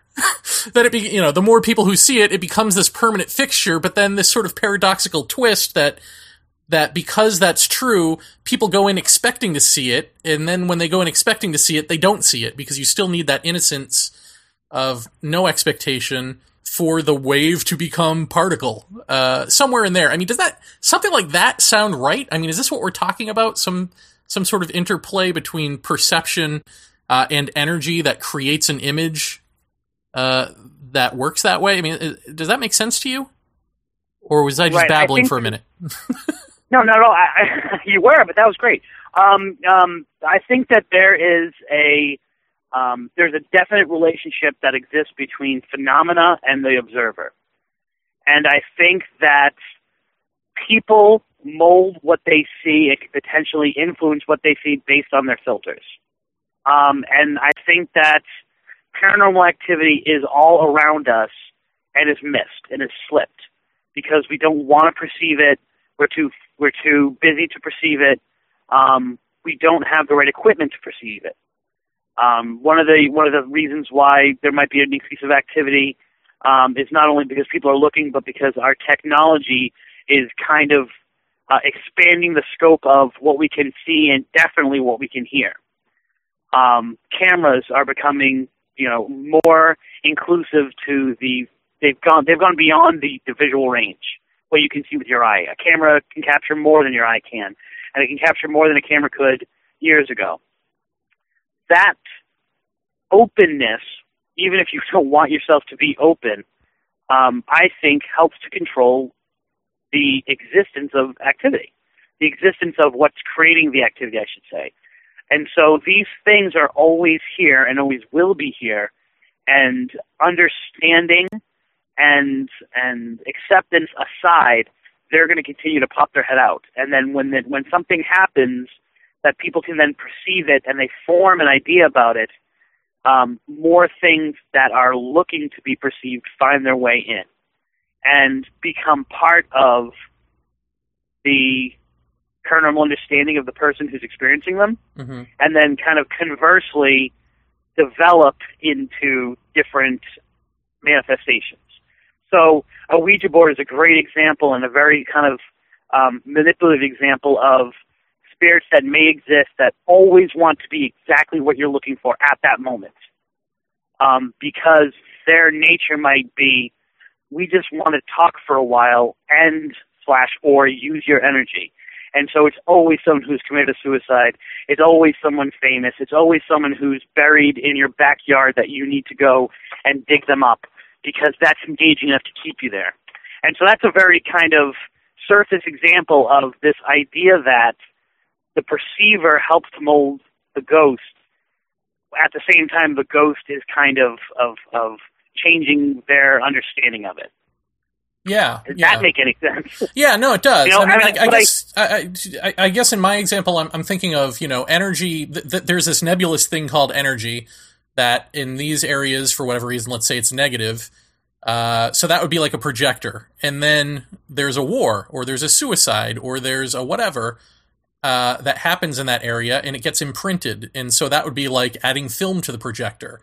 And so then a viewer comes in and sees this film being played out, and that becomes sort of a physical reality, at least in the sense that they can see it.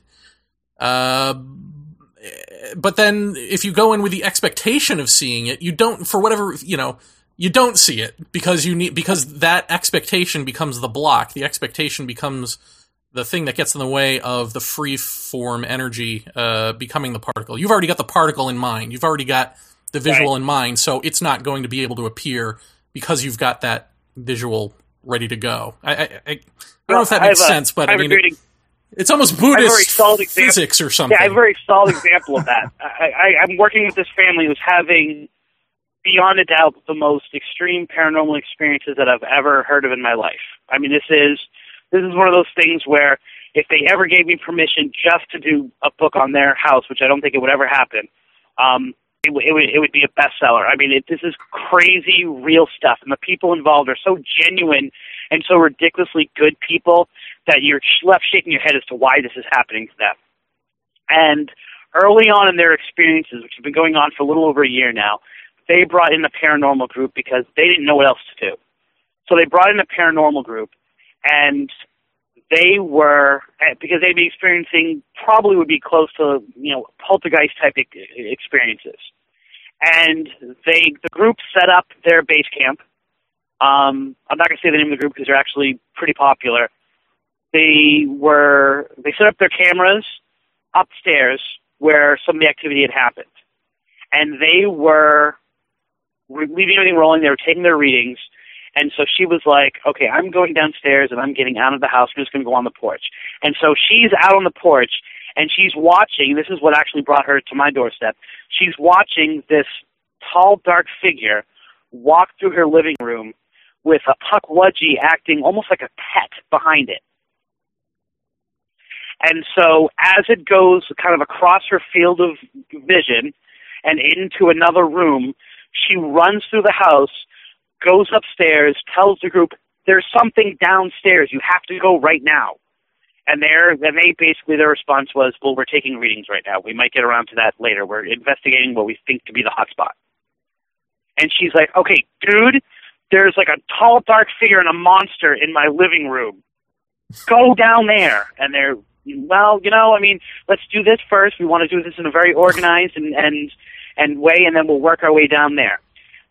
They never actually ended up getting down there, and as they're investigating, she's continuing to see these flashes of light and these kind of creatures in her backyard. And she's like, "It's out there! Stop looking at your you know EMF meter. It's out there. If you look, it's right there." And so sometimes I think people who look for the paranormal can be so dead set on looking at it a certain way and b in a certain place, that they really don't see, you know, pun intended, they don't see the forest for the trees. Wow.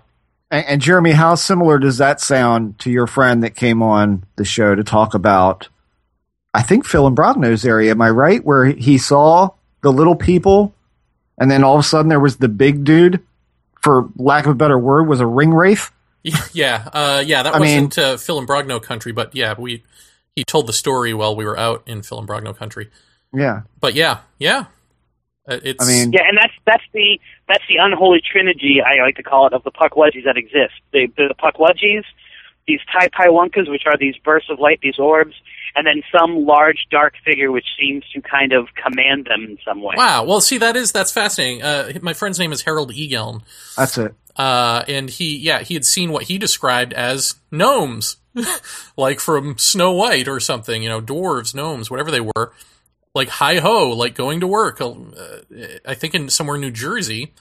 And, and then there was, I don't remember what the sequence of events was, but essentially, then there was some sort of like, giant ringwraith type thing on a horse, right? Yeah. Who sort of warned him off, and he ran. He booked it out of there. But he had the feeling that this was some sort of guardian.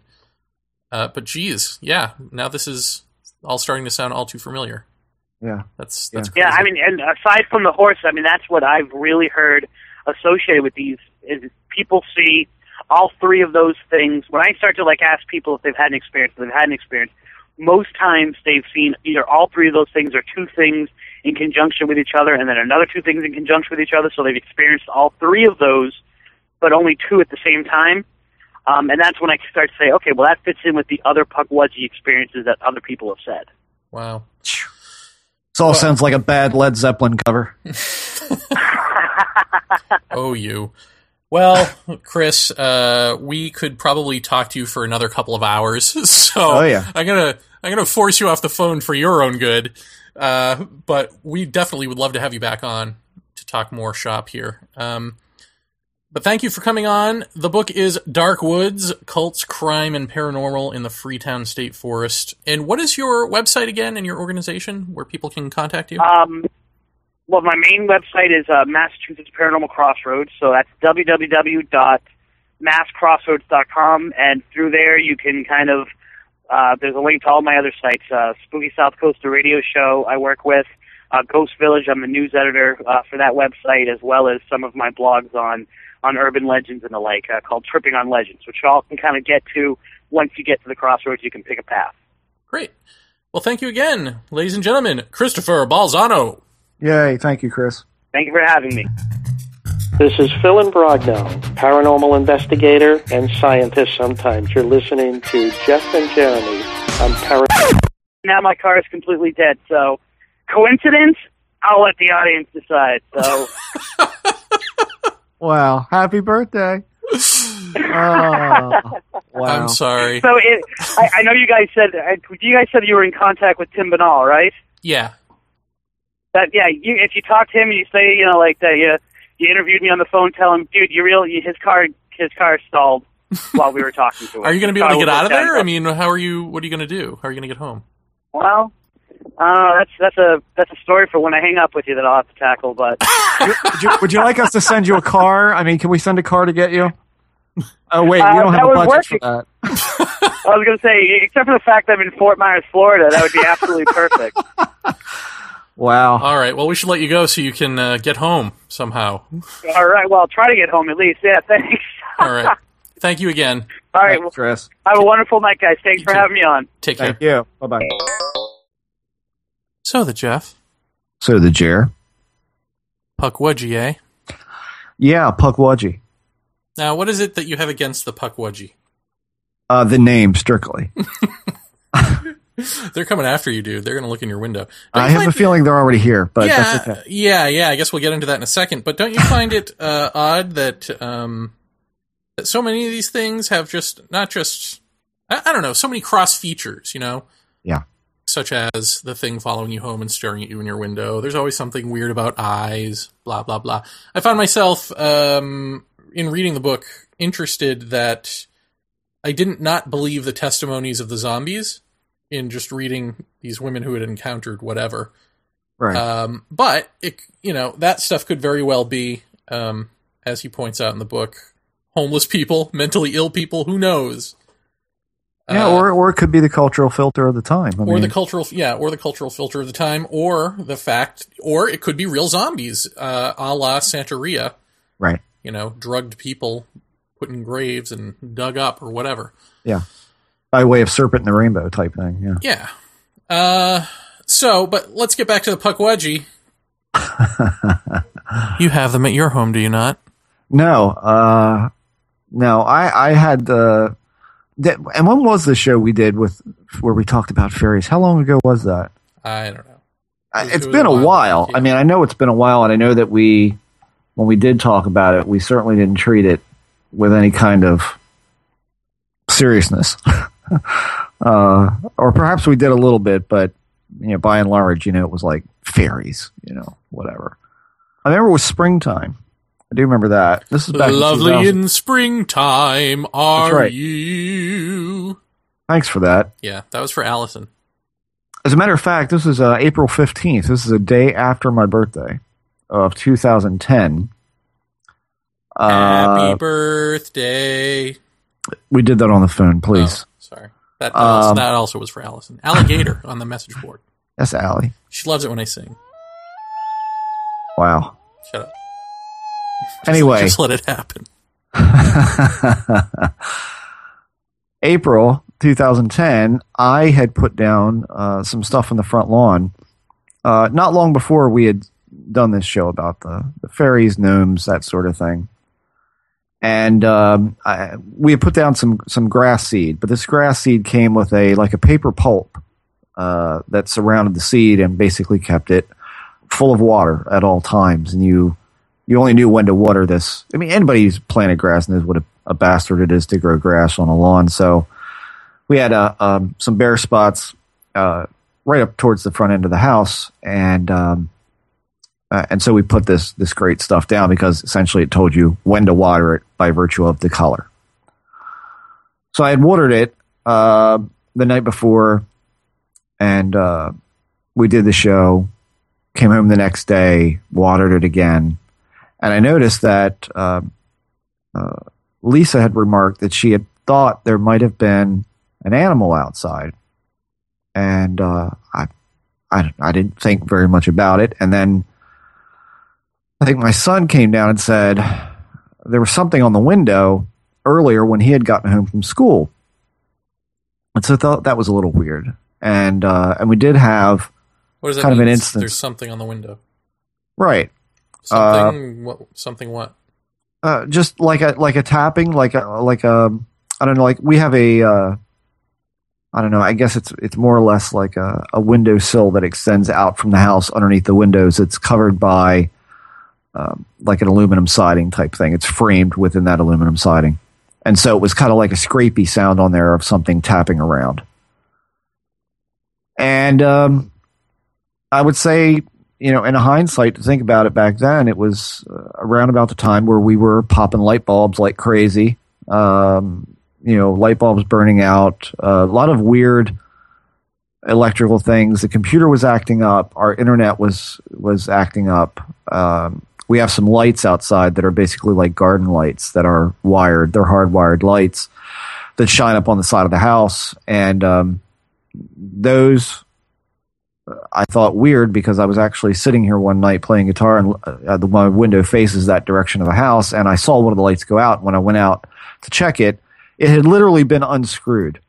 It was not burned out. It had been unscrewed more than a couple of turns. This was not like a possible connectivity thing that happens every time. I personally put them in, and I put them in tight. So we had all this stuff going on, and then Jeremy and I, in the process, were doing this show about gnomes and that sort of thing. We're kind of making light of it, and I have to say I didn't put a whole lot of credence in it at all. Although if I did... the only way I could kind of see that is, like we've talked about, a cultural filter, or as you believe, so shall it be, that type of thing, that perhaps it's a manifestation of, the collective or what have you. So that morning I went out to the car, and I noticed that someone had stomped all over the pulp that that covers the grass seed that was put down. There were visible footprints in this pulp. And immediately I went into my son. I said, "What the hell did you walk all over my grass for?" He said, "I haven't been out. I didn't walk on your grass." Now, it wasn't that way when I came home. However, it was that way the next morning, and I had not certainly done it. And the pulp's very fluffy. Now it's mashed down.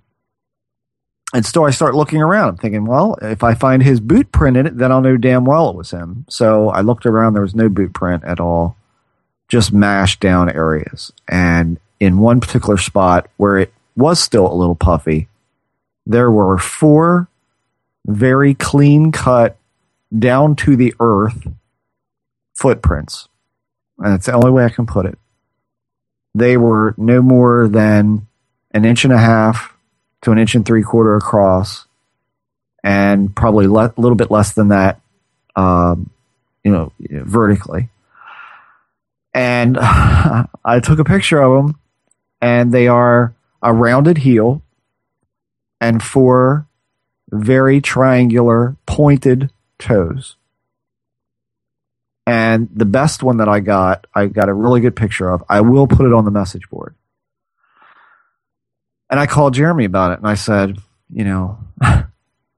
look up on the net for me. Just look up, whatever. What, do you remember what it was called, Jeremy? Tree snuffler. Yes. It's ridiculous.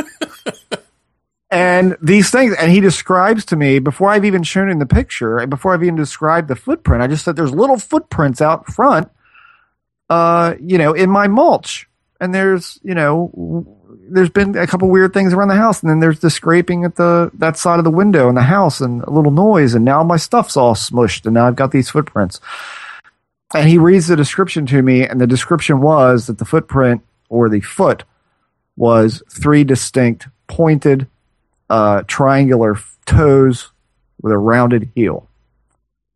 And I was like, there's no way. I've got fucking fairies in the woods next to my house. I think you told me to look up fairy, right? And so I was looking up fairies. I think it was a fairy or something like that. Yeah, and I looked, and there were a whole bunch of, there's like a list of all these different types, and one of them was the tree snuffler, and that closely resembled, or exactly resembled, what's in your yard.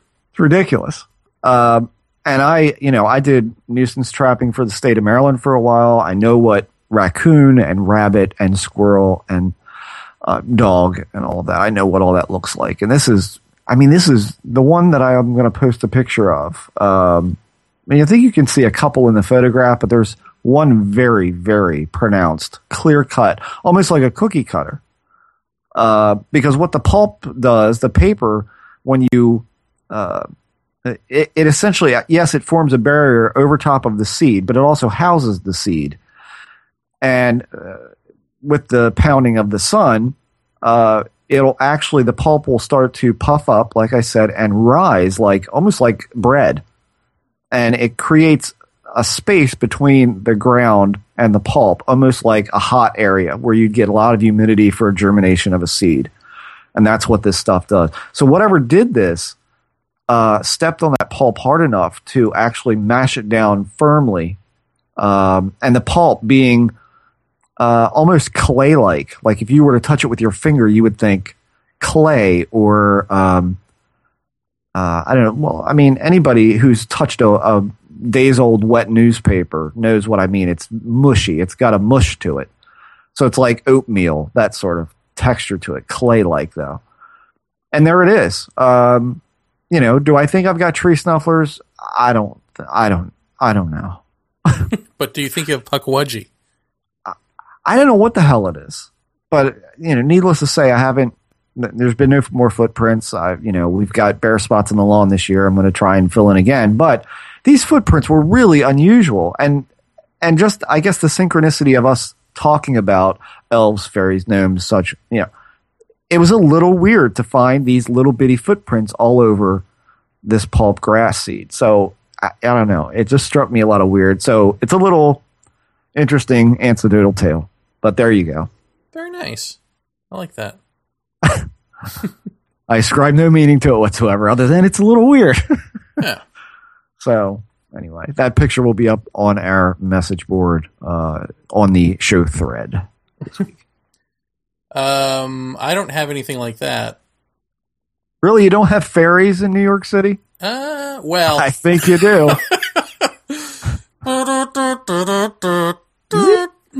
No, I don't have anything like that. Not in my yard. Because I don't have a yard. Oh, well, that would be the reason. So what do you think is going on in a place like this? I'm going back in my head and thinking over this double slit experiment that proves that particle wave duality is the foundation of existence, and that what we perceive is what's going to be there or whatever. We control reality or whatever. I think that's a bit too far, but it does show that if you blast a photon through the slits, depending on where you observe it, or if you observe it at all, is what it's going to take the form of. and when. So right. If you set up an observation at the slit that you're blasting a photon through, it will be a particle all the way through. If you set it up at the end designation, then it will be a wave and then form into a particle and hit that designation. If you don't observe it at all, then what? The world collapses? I don't remember. Right. Then I think it's also right. a wave into a particle. So if you extrapolate out, I was just thinking, if you have a consciousness, say you have a patch of land that is in and of itself conscious, or there's a conscious, bodiless, formless intelligence residing there for whatever reason, how would you detect it? Would you feel it? Is that what's happening? Are people feeling an emotion of the consciousness that is enveloping them when they step into that area? And then how might that consciousness be expressed? Well, would it be expressed? I mean, how would you, outside of an emotional reaction to it that you don't understand and you suddenly feel differently and don't know where that's coming from, what would you see? How would you see? Because this consciousness is intelligence, right? And so if there's an intelligence there, how might it be, I don't know if communicating with you is the right term, but how might it be expressing itself, let's say? And how might you pick that up? I don't know. It just seems like maybe there's something in there about these deaths or these, whatever these occurrences are, if they match up maybe with the emotion of this place, that they imprint it. And so that's what you end up seeing. You see an imprint of something that happened in the past, because you've got to see something, right? So what if it was speaking? I mean, it's kind of a screwed up thing. It's like, what if this thing was speaking? What if you have this, let's call it an energy that is alive in an area of woods, and you enter its field and it speaks to you? How would that happen? Yeah. How would it make itself known to you other than you just having this sick feeling or feeling suddenly guilty or sad or whatever? Right. I don't know. It just seems like it might just take from whatever the hell is imprinted on it and try to project that at you. And right. if you're not looking for it, then you see it. Right. Right. I don't know. And if you are looking for it because so many people have seen it, and then right. suddenly it becomes a collective story that everyone's going to see this. And so if you are waiting for it, then you don't see it because you're dealing with an energy that is not a particle, and so I don't know. Something about trying to observe it is the thing that gets in the way. Just like with the particle, wave duality, the thing that gets in the way is observing it. Once you focus on it, and once you look directly at it, then it becomes this other thing. It becomes something it's not. I don't know. Something in there. I mean, I know. Again, I'm rambling about this, and I don't have it fully formed, And I'll bet you dimes to dollars that John Spring or Riot Fish on the message boards have probably already said this 1,000 times better than I have, and it just went over my head. But I think somewhere in there must be what's going on. Yeah. Well, I mean, first of all, I'd like to see geologically what's different there as opposed to a surrounding area. I mean, I'm always going to go back to what's different physically about it. Is there anything differently physically about the place than anything surrounding it? And then I'm going to look at the people. I mean, history would be good to look at because he said, the American Indians had problems there. Well, what sort of problems other than plain old bad luck? And is that possibly where this notion of this is not a good area or this area has a negative vibe to it, is that where that originated and therefore everything sprung forth from that? And so as time went on, as people expected or didn't expect but were leery or wary of the area, did they get exactly what they were focused upon, which was bad things happening, I don't know. I often question why these hotspots form, and like Jacques Vallée, I wonder, can you actually create something like this? I mean, can you create a Skinwalker Ranch, a Marley Woods, a Gulf Breeze, Florida, a Pine Bush, New York? It's a damn good question, but where do you start? Well, how would you know if you can't observe it? I mean, if the whole thing, if it does follow physics in that the second you start to measure it, it disappears. then how would you go about doing that? I mean, maybe the clue is when Chris said that there was that pile of rocks that had a lot of anomalous activity around it, but it was just a man-made pile of rocks because people's what was it, built into the asphalt or built into the road? Right. Uh-huh. And people's GPSs and stuff started going haywire, so they dug it up and just sort of hauled it off. So something about the quality of that rock apparently is a little weird. Yeah, it's weird. Yeah. I mean, I would like to see, you know, if anybody out there listening has investigated this place, any of you ghost groups or paranormal groups, and you've gotten visual data, I would like to see it. And I would like to hear EVPs from there. I would like to see what is the quality difference in that sort of thing. You know, I don't know what to make of places like this other than, you know, I go back to Gulf Breeze again and say, you know, did Gulf Breeze happen because so many people showed up to see it? And there is a completely different story. When people showed up to see it, it manifested more. And so I don't think that's a hard and fast rule that once you acknowledge it or once you try to measure it, it disappears. I think in some cases it can have an opposite effect in that, you know, the more you give, the more you get. So it's that sort of thing. Okay, but that's assuming that these are the same thing. That's one assumption, but then the other assumption is that's a big assumption, you know, to assume it's the same thing. It probably isn't, but... The other workaround is that you're not seeing the same thing over and over again. Well, I guess in Gulf Breeze you are, right? But in these sorts of places, I mean, people are seeing all sorts of stuff. It's not like anyone's having an ongoing dialogue with the redheaded hitchhiker. Right. Yeah. You know? Yeah. So it's as if, you know, the thing attracts you, but then it has to pop different stuff at you. Mm. Because again, once you think you know what it is, once you've focused that lens on it, it's got to be something else. Huh. I mean, this is sort of what we've been saying all along anyway, right? Yeah.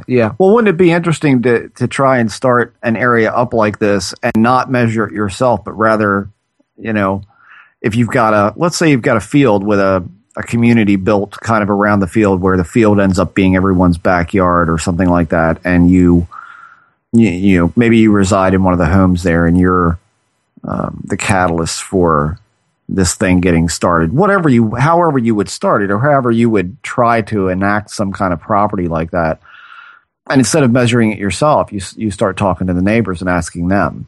I mean, that would be someone who isn't looking for it, but may notice it in a fleeting thing, which often this stuff is a fleeting thing anyway.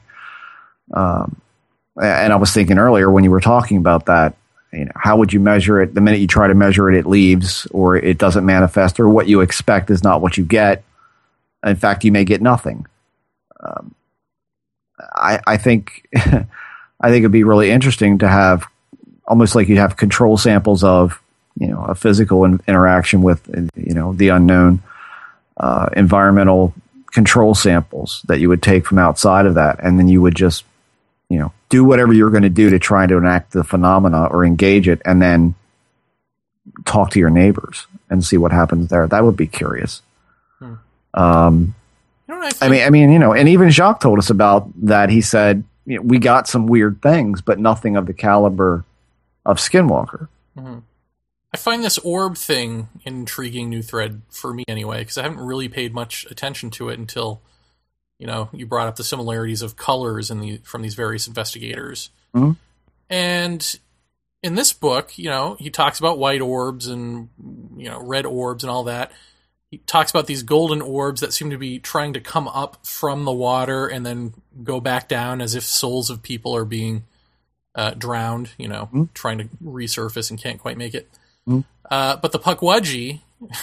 the legend of the Pukwudgie is that they're magical, and that their magic is in controlling light, and that they can create, for instance, animals out of light orbs to try to trick trappers and things like that. Right. So what is it about light? What is it about these orbs that seems to be a through line, whether you're talking about ghosts or Pukwudgie or even UFOs? Crop circle formations, you know, all this sort of stuff. There are these orbs in the background. And then, of course, the orbs that most people think are orbs are like dust and mosquitoes and stuff. I mean, I just find that fascinating, you know? Yeah. Like, what do we do with that? I don't know, study plasma, I guess. I guess, except that does plasma... I mean, it would... study plasma. How does one study plasma? Is plasma intelligent? I don't... I mean, I think I would refer everybody to a NARCAP's report on that as far as, you know, the lights and plasma balls and that sort of thing. I mean, could you catch a plasma ball and study it? Is that possible? Because I'm thinking about even, you know, your light on the hill where you get closer to it and then it just disappears. Right. Uh-huh. Doesn't seem to be there. It's directional, you know, all that stuff. I mean, that's... Yeah. Again, it sounds like on the surface you should just be able to study it like any sort of amoeba. Should be able to walk up to it. Yeah, yeah. But you can't. Yeah. No. I don't know. It's damn confusing. That's what I can say. I mean, yeah. As far as this triangle here that we've talked about tonight, I would think that some of the reports you've got to kind of parse out as just what he said, that it's. Somebody wanting to be involved or having a story or maybe just being so primed for anything that would happen, whether it be, you know, somebody across a hill with a flashlight out there for the same reasons that you are, and you see a light dancing across the field, you're going to run thinking it's Pukwudgie light, you know, and then you've got a story to tell. So how much of it is that? How much of it is... Right. is misperceptions, and we don't know, because everybody, you know, obviously with a place like that where you've got everything under the paranormal umbrella going on, how primed are these people? And, you know, and at that point, how many false reports would you get out of that place? I mean, we don't know this yet. Well, here's the other thing that's interesting that I don't think we really covered on the show, but in the book it talks about things like, you know, how they're, little sort of suburban legends about, you know, like the couple that commits suicide together, and right. So you always see them, you know, jumping off the cliff, or the forlorn woman or whatever. Uh-huh. There's that type of thing happening here. Okay. Except that there's no legend around it. Wow. This isn't an area of those things, and yet those things started being reported. So throw that into the mix. Yeah. Interesting. That doesn't seem like communication to me. I don't know what does. I mean, that's it right there. You know, I mean, that's it. It's throwing this stuff out. That just sounds like some kind of, like you said earlier, some sort of consciousness that's trying to communicate. What it's doing is drawing from everybody around it and saying, "Oh, you want this? Oh, you want that? Okay, I can do that." And what does that sound like, Jeremy? Right. Well, it's either doing that or, as I say, it's being imprinted in some way. Well, I guess that's the same thing, because maybe you could be imprinted with, imprinted. I'm just throwing out another nonsense concept here, right? Because the death of people suddenly imprints this consciousness. I don't know, but maybe it does. Or maybe it's imprinted. I guess the same thing is what we're talking about, right? Which is being imprinted with people's expectations. I don't know. Yeah. I mean, Loch Raven Reservoir, that place has always been, there's been one of two errors about it. The one error is that's the place to go have a field party. That's what that is. Cops patrol it, but you can see them coming. You can go way out on the peninsula and you know, drink 2 six-packs of beer with your buddies and not worry about getting caught. That's, you know... That's A. But B is there's murders there. There's a hell of a lot of accidents there. There's, you know, it's very windy roads in spots where you could very easily see an out-of-control car coming around the corner with a drunk driver. I mean, that sort of thing. And there's also, like I said, there's murders. There are people who have been disposed of in that area because... Who's going to find him? Who's going to look? It's a reservoir. If we bury him somewhere in there, that's the place. And it is, I don't know, relatively close to Baltimore City. I mean, within 15, 20 minutes. And some of those, you know, the suburbia areas, it's surrounded by those. So there's a lot going on there. And it's a fairly large area. I mean, it takes you a while to drive through it end to end. But, you know, then there began to be ghost sightings, and there began to be UFO sightings in there. And, you know, when you look back, you find, well, there's been more than one UFO sighting in that place. And why? And so I don't know. I mean, on one hand, you can say it's a rural area where If a murderer was going to dump a body, that's where they do it. I mean, we know this from statistics. This is where bodies are found, in rural areas where people don't go. Makes sense logistically. On the other hand, we have the same thing with a lot of UFO sightings are in rural areas where there's not a lot of populace and they're seen by few people. So is that just coincidence, or is there a direct, meaning behind that? Is there a definite connection between what the place is versus what is seen there? So, who knows? I mean, I think your thing about the land being somehow conscious is an interesting thought to me, because the very idea that people are seeing memes without a story just sounds like something is asking to be engaged, or trying to throw something out, that burning scintilla to say, I'm here, nobody's done that here, but yet you're going to see ghosts. Yeah, you're going to see Bigfoot, right. I mean, gnomes and all of that. I mean, but the question, here's the question, is the consciousness the Pukwudgie? I don't know, but there's something that seems, I don't want to say right, but maybe right, about you've got this consciousness plunked down somewhere, mm-hmm. and a person walks into it, and the person becomes the thought of the consciousness. Mm-hmm. Because it envelops you. Right. You're in it, and now mm-hmm. it's got your thoughts. Mm-hmm. And it's just sort of projecting them willy-nilly. Your thoughts would be based on your emotion, right? Because the emotional reaction, what would the emotional reaction be of walking into another field of consciousness? I would think it would be something gross, I think it would be, unless that consciousness were actively trying to make you feel good or something, I would think that it would feel like a disturbance in you, uh-huh. and that would come up as any sort of negative emotion. Yeah. And you have several negative emotions. I don't know. I'm just thinking out loud. You could go the gambit. You could say there's a portal there, which is, we often hear this. There's a vortex there, and the veil is thin in this area, and that's why we have Pukwudgie, and that's why we have ring wraiths and all of that.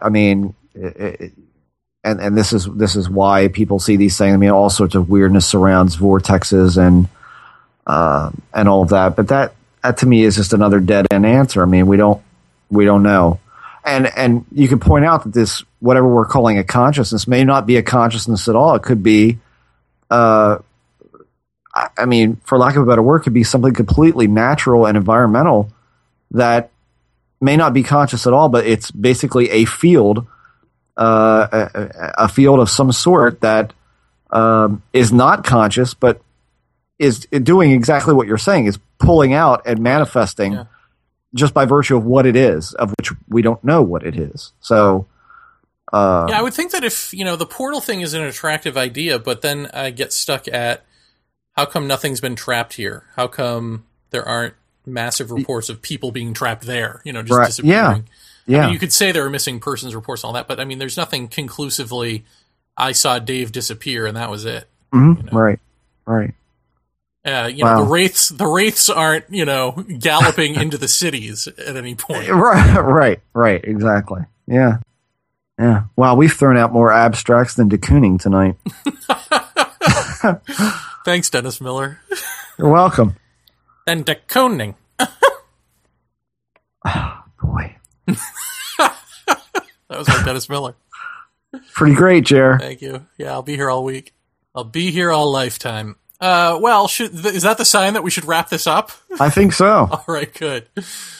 Another fascinating show, another personal disappointment in me for Jeff. I'm sorry, what?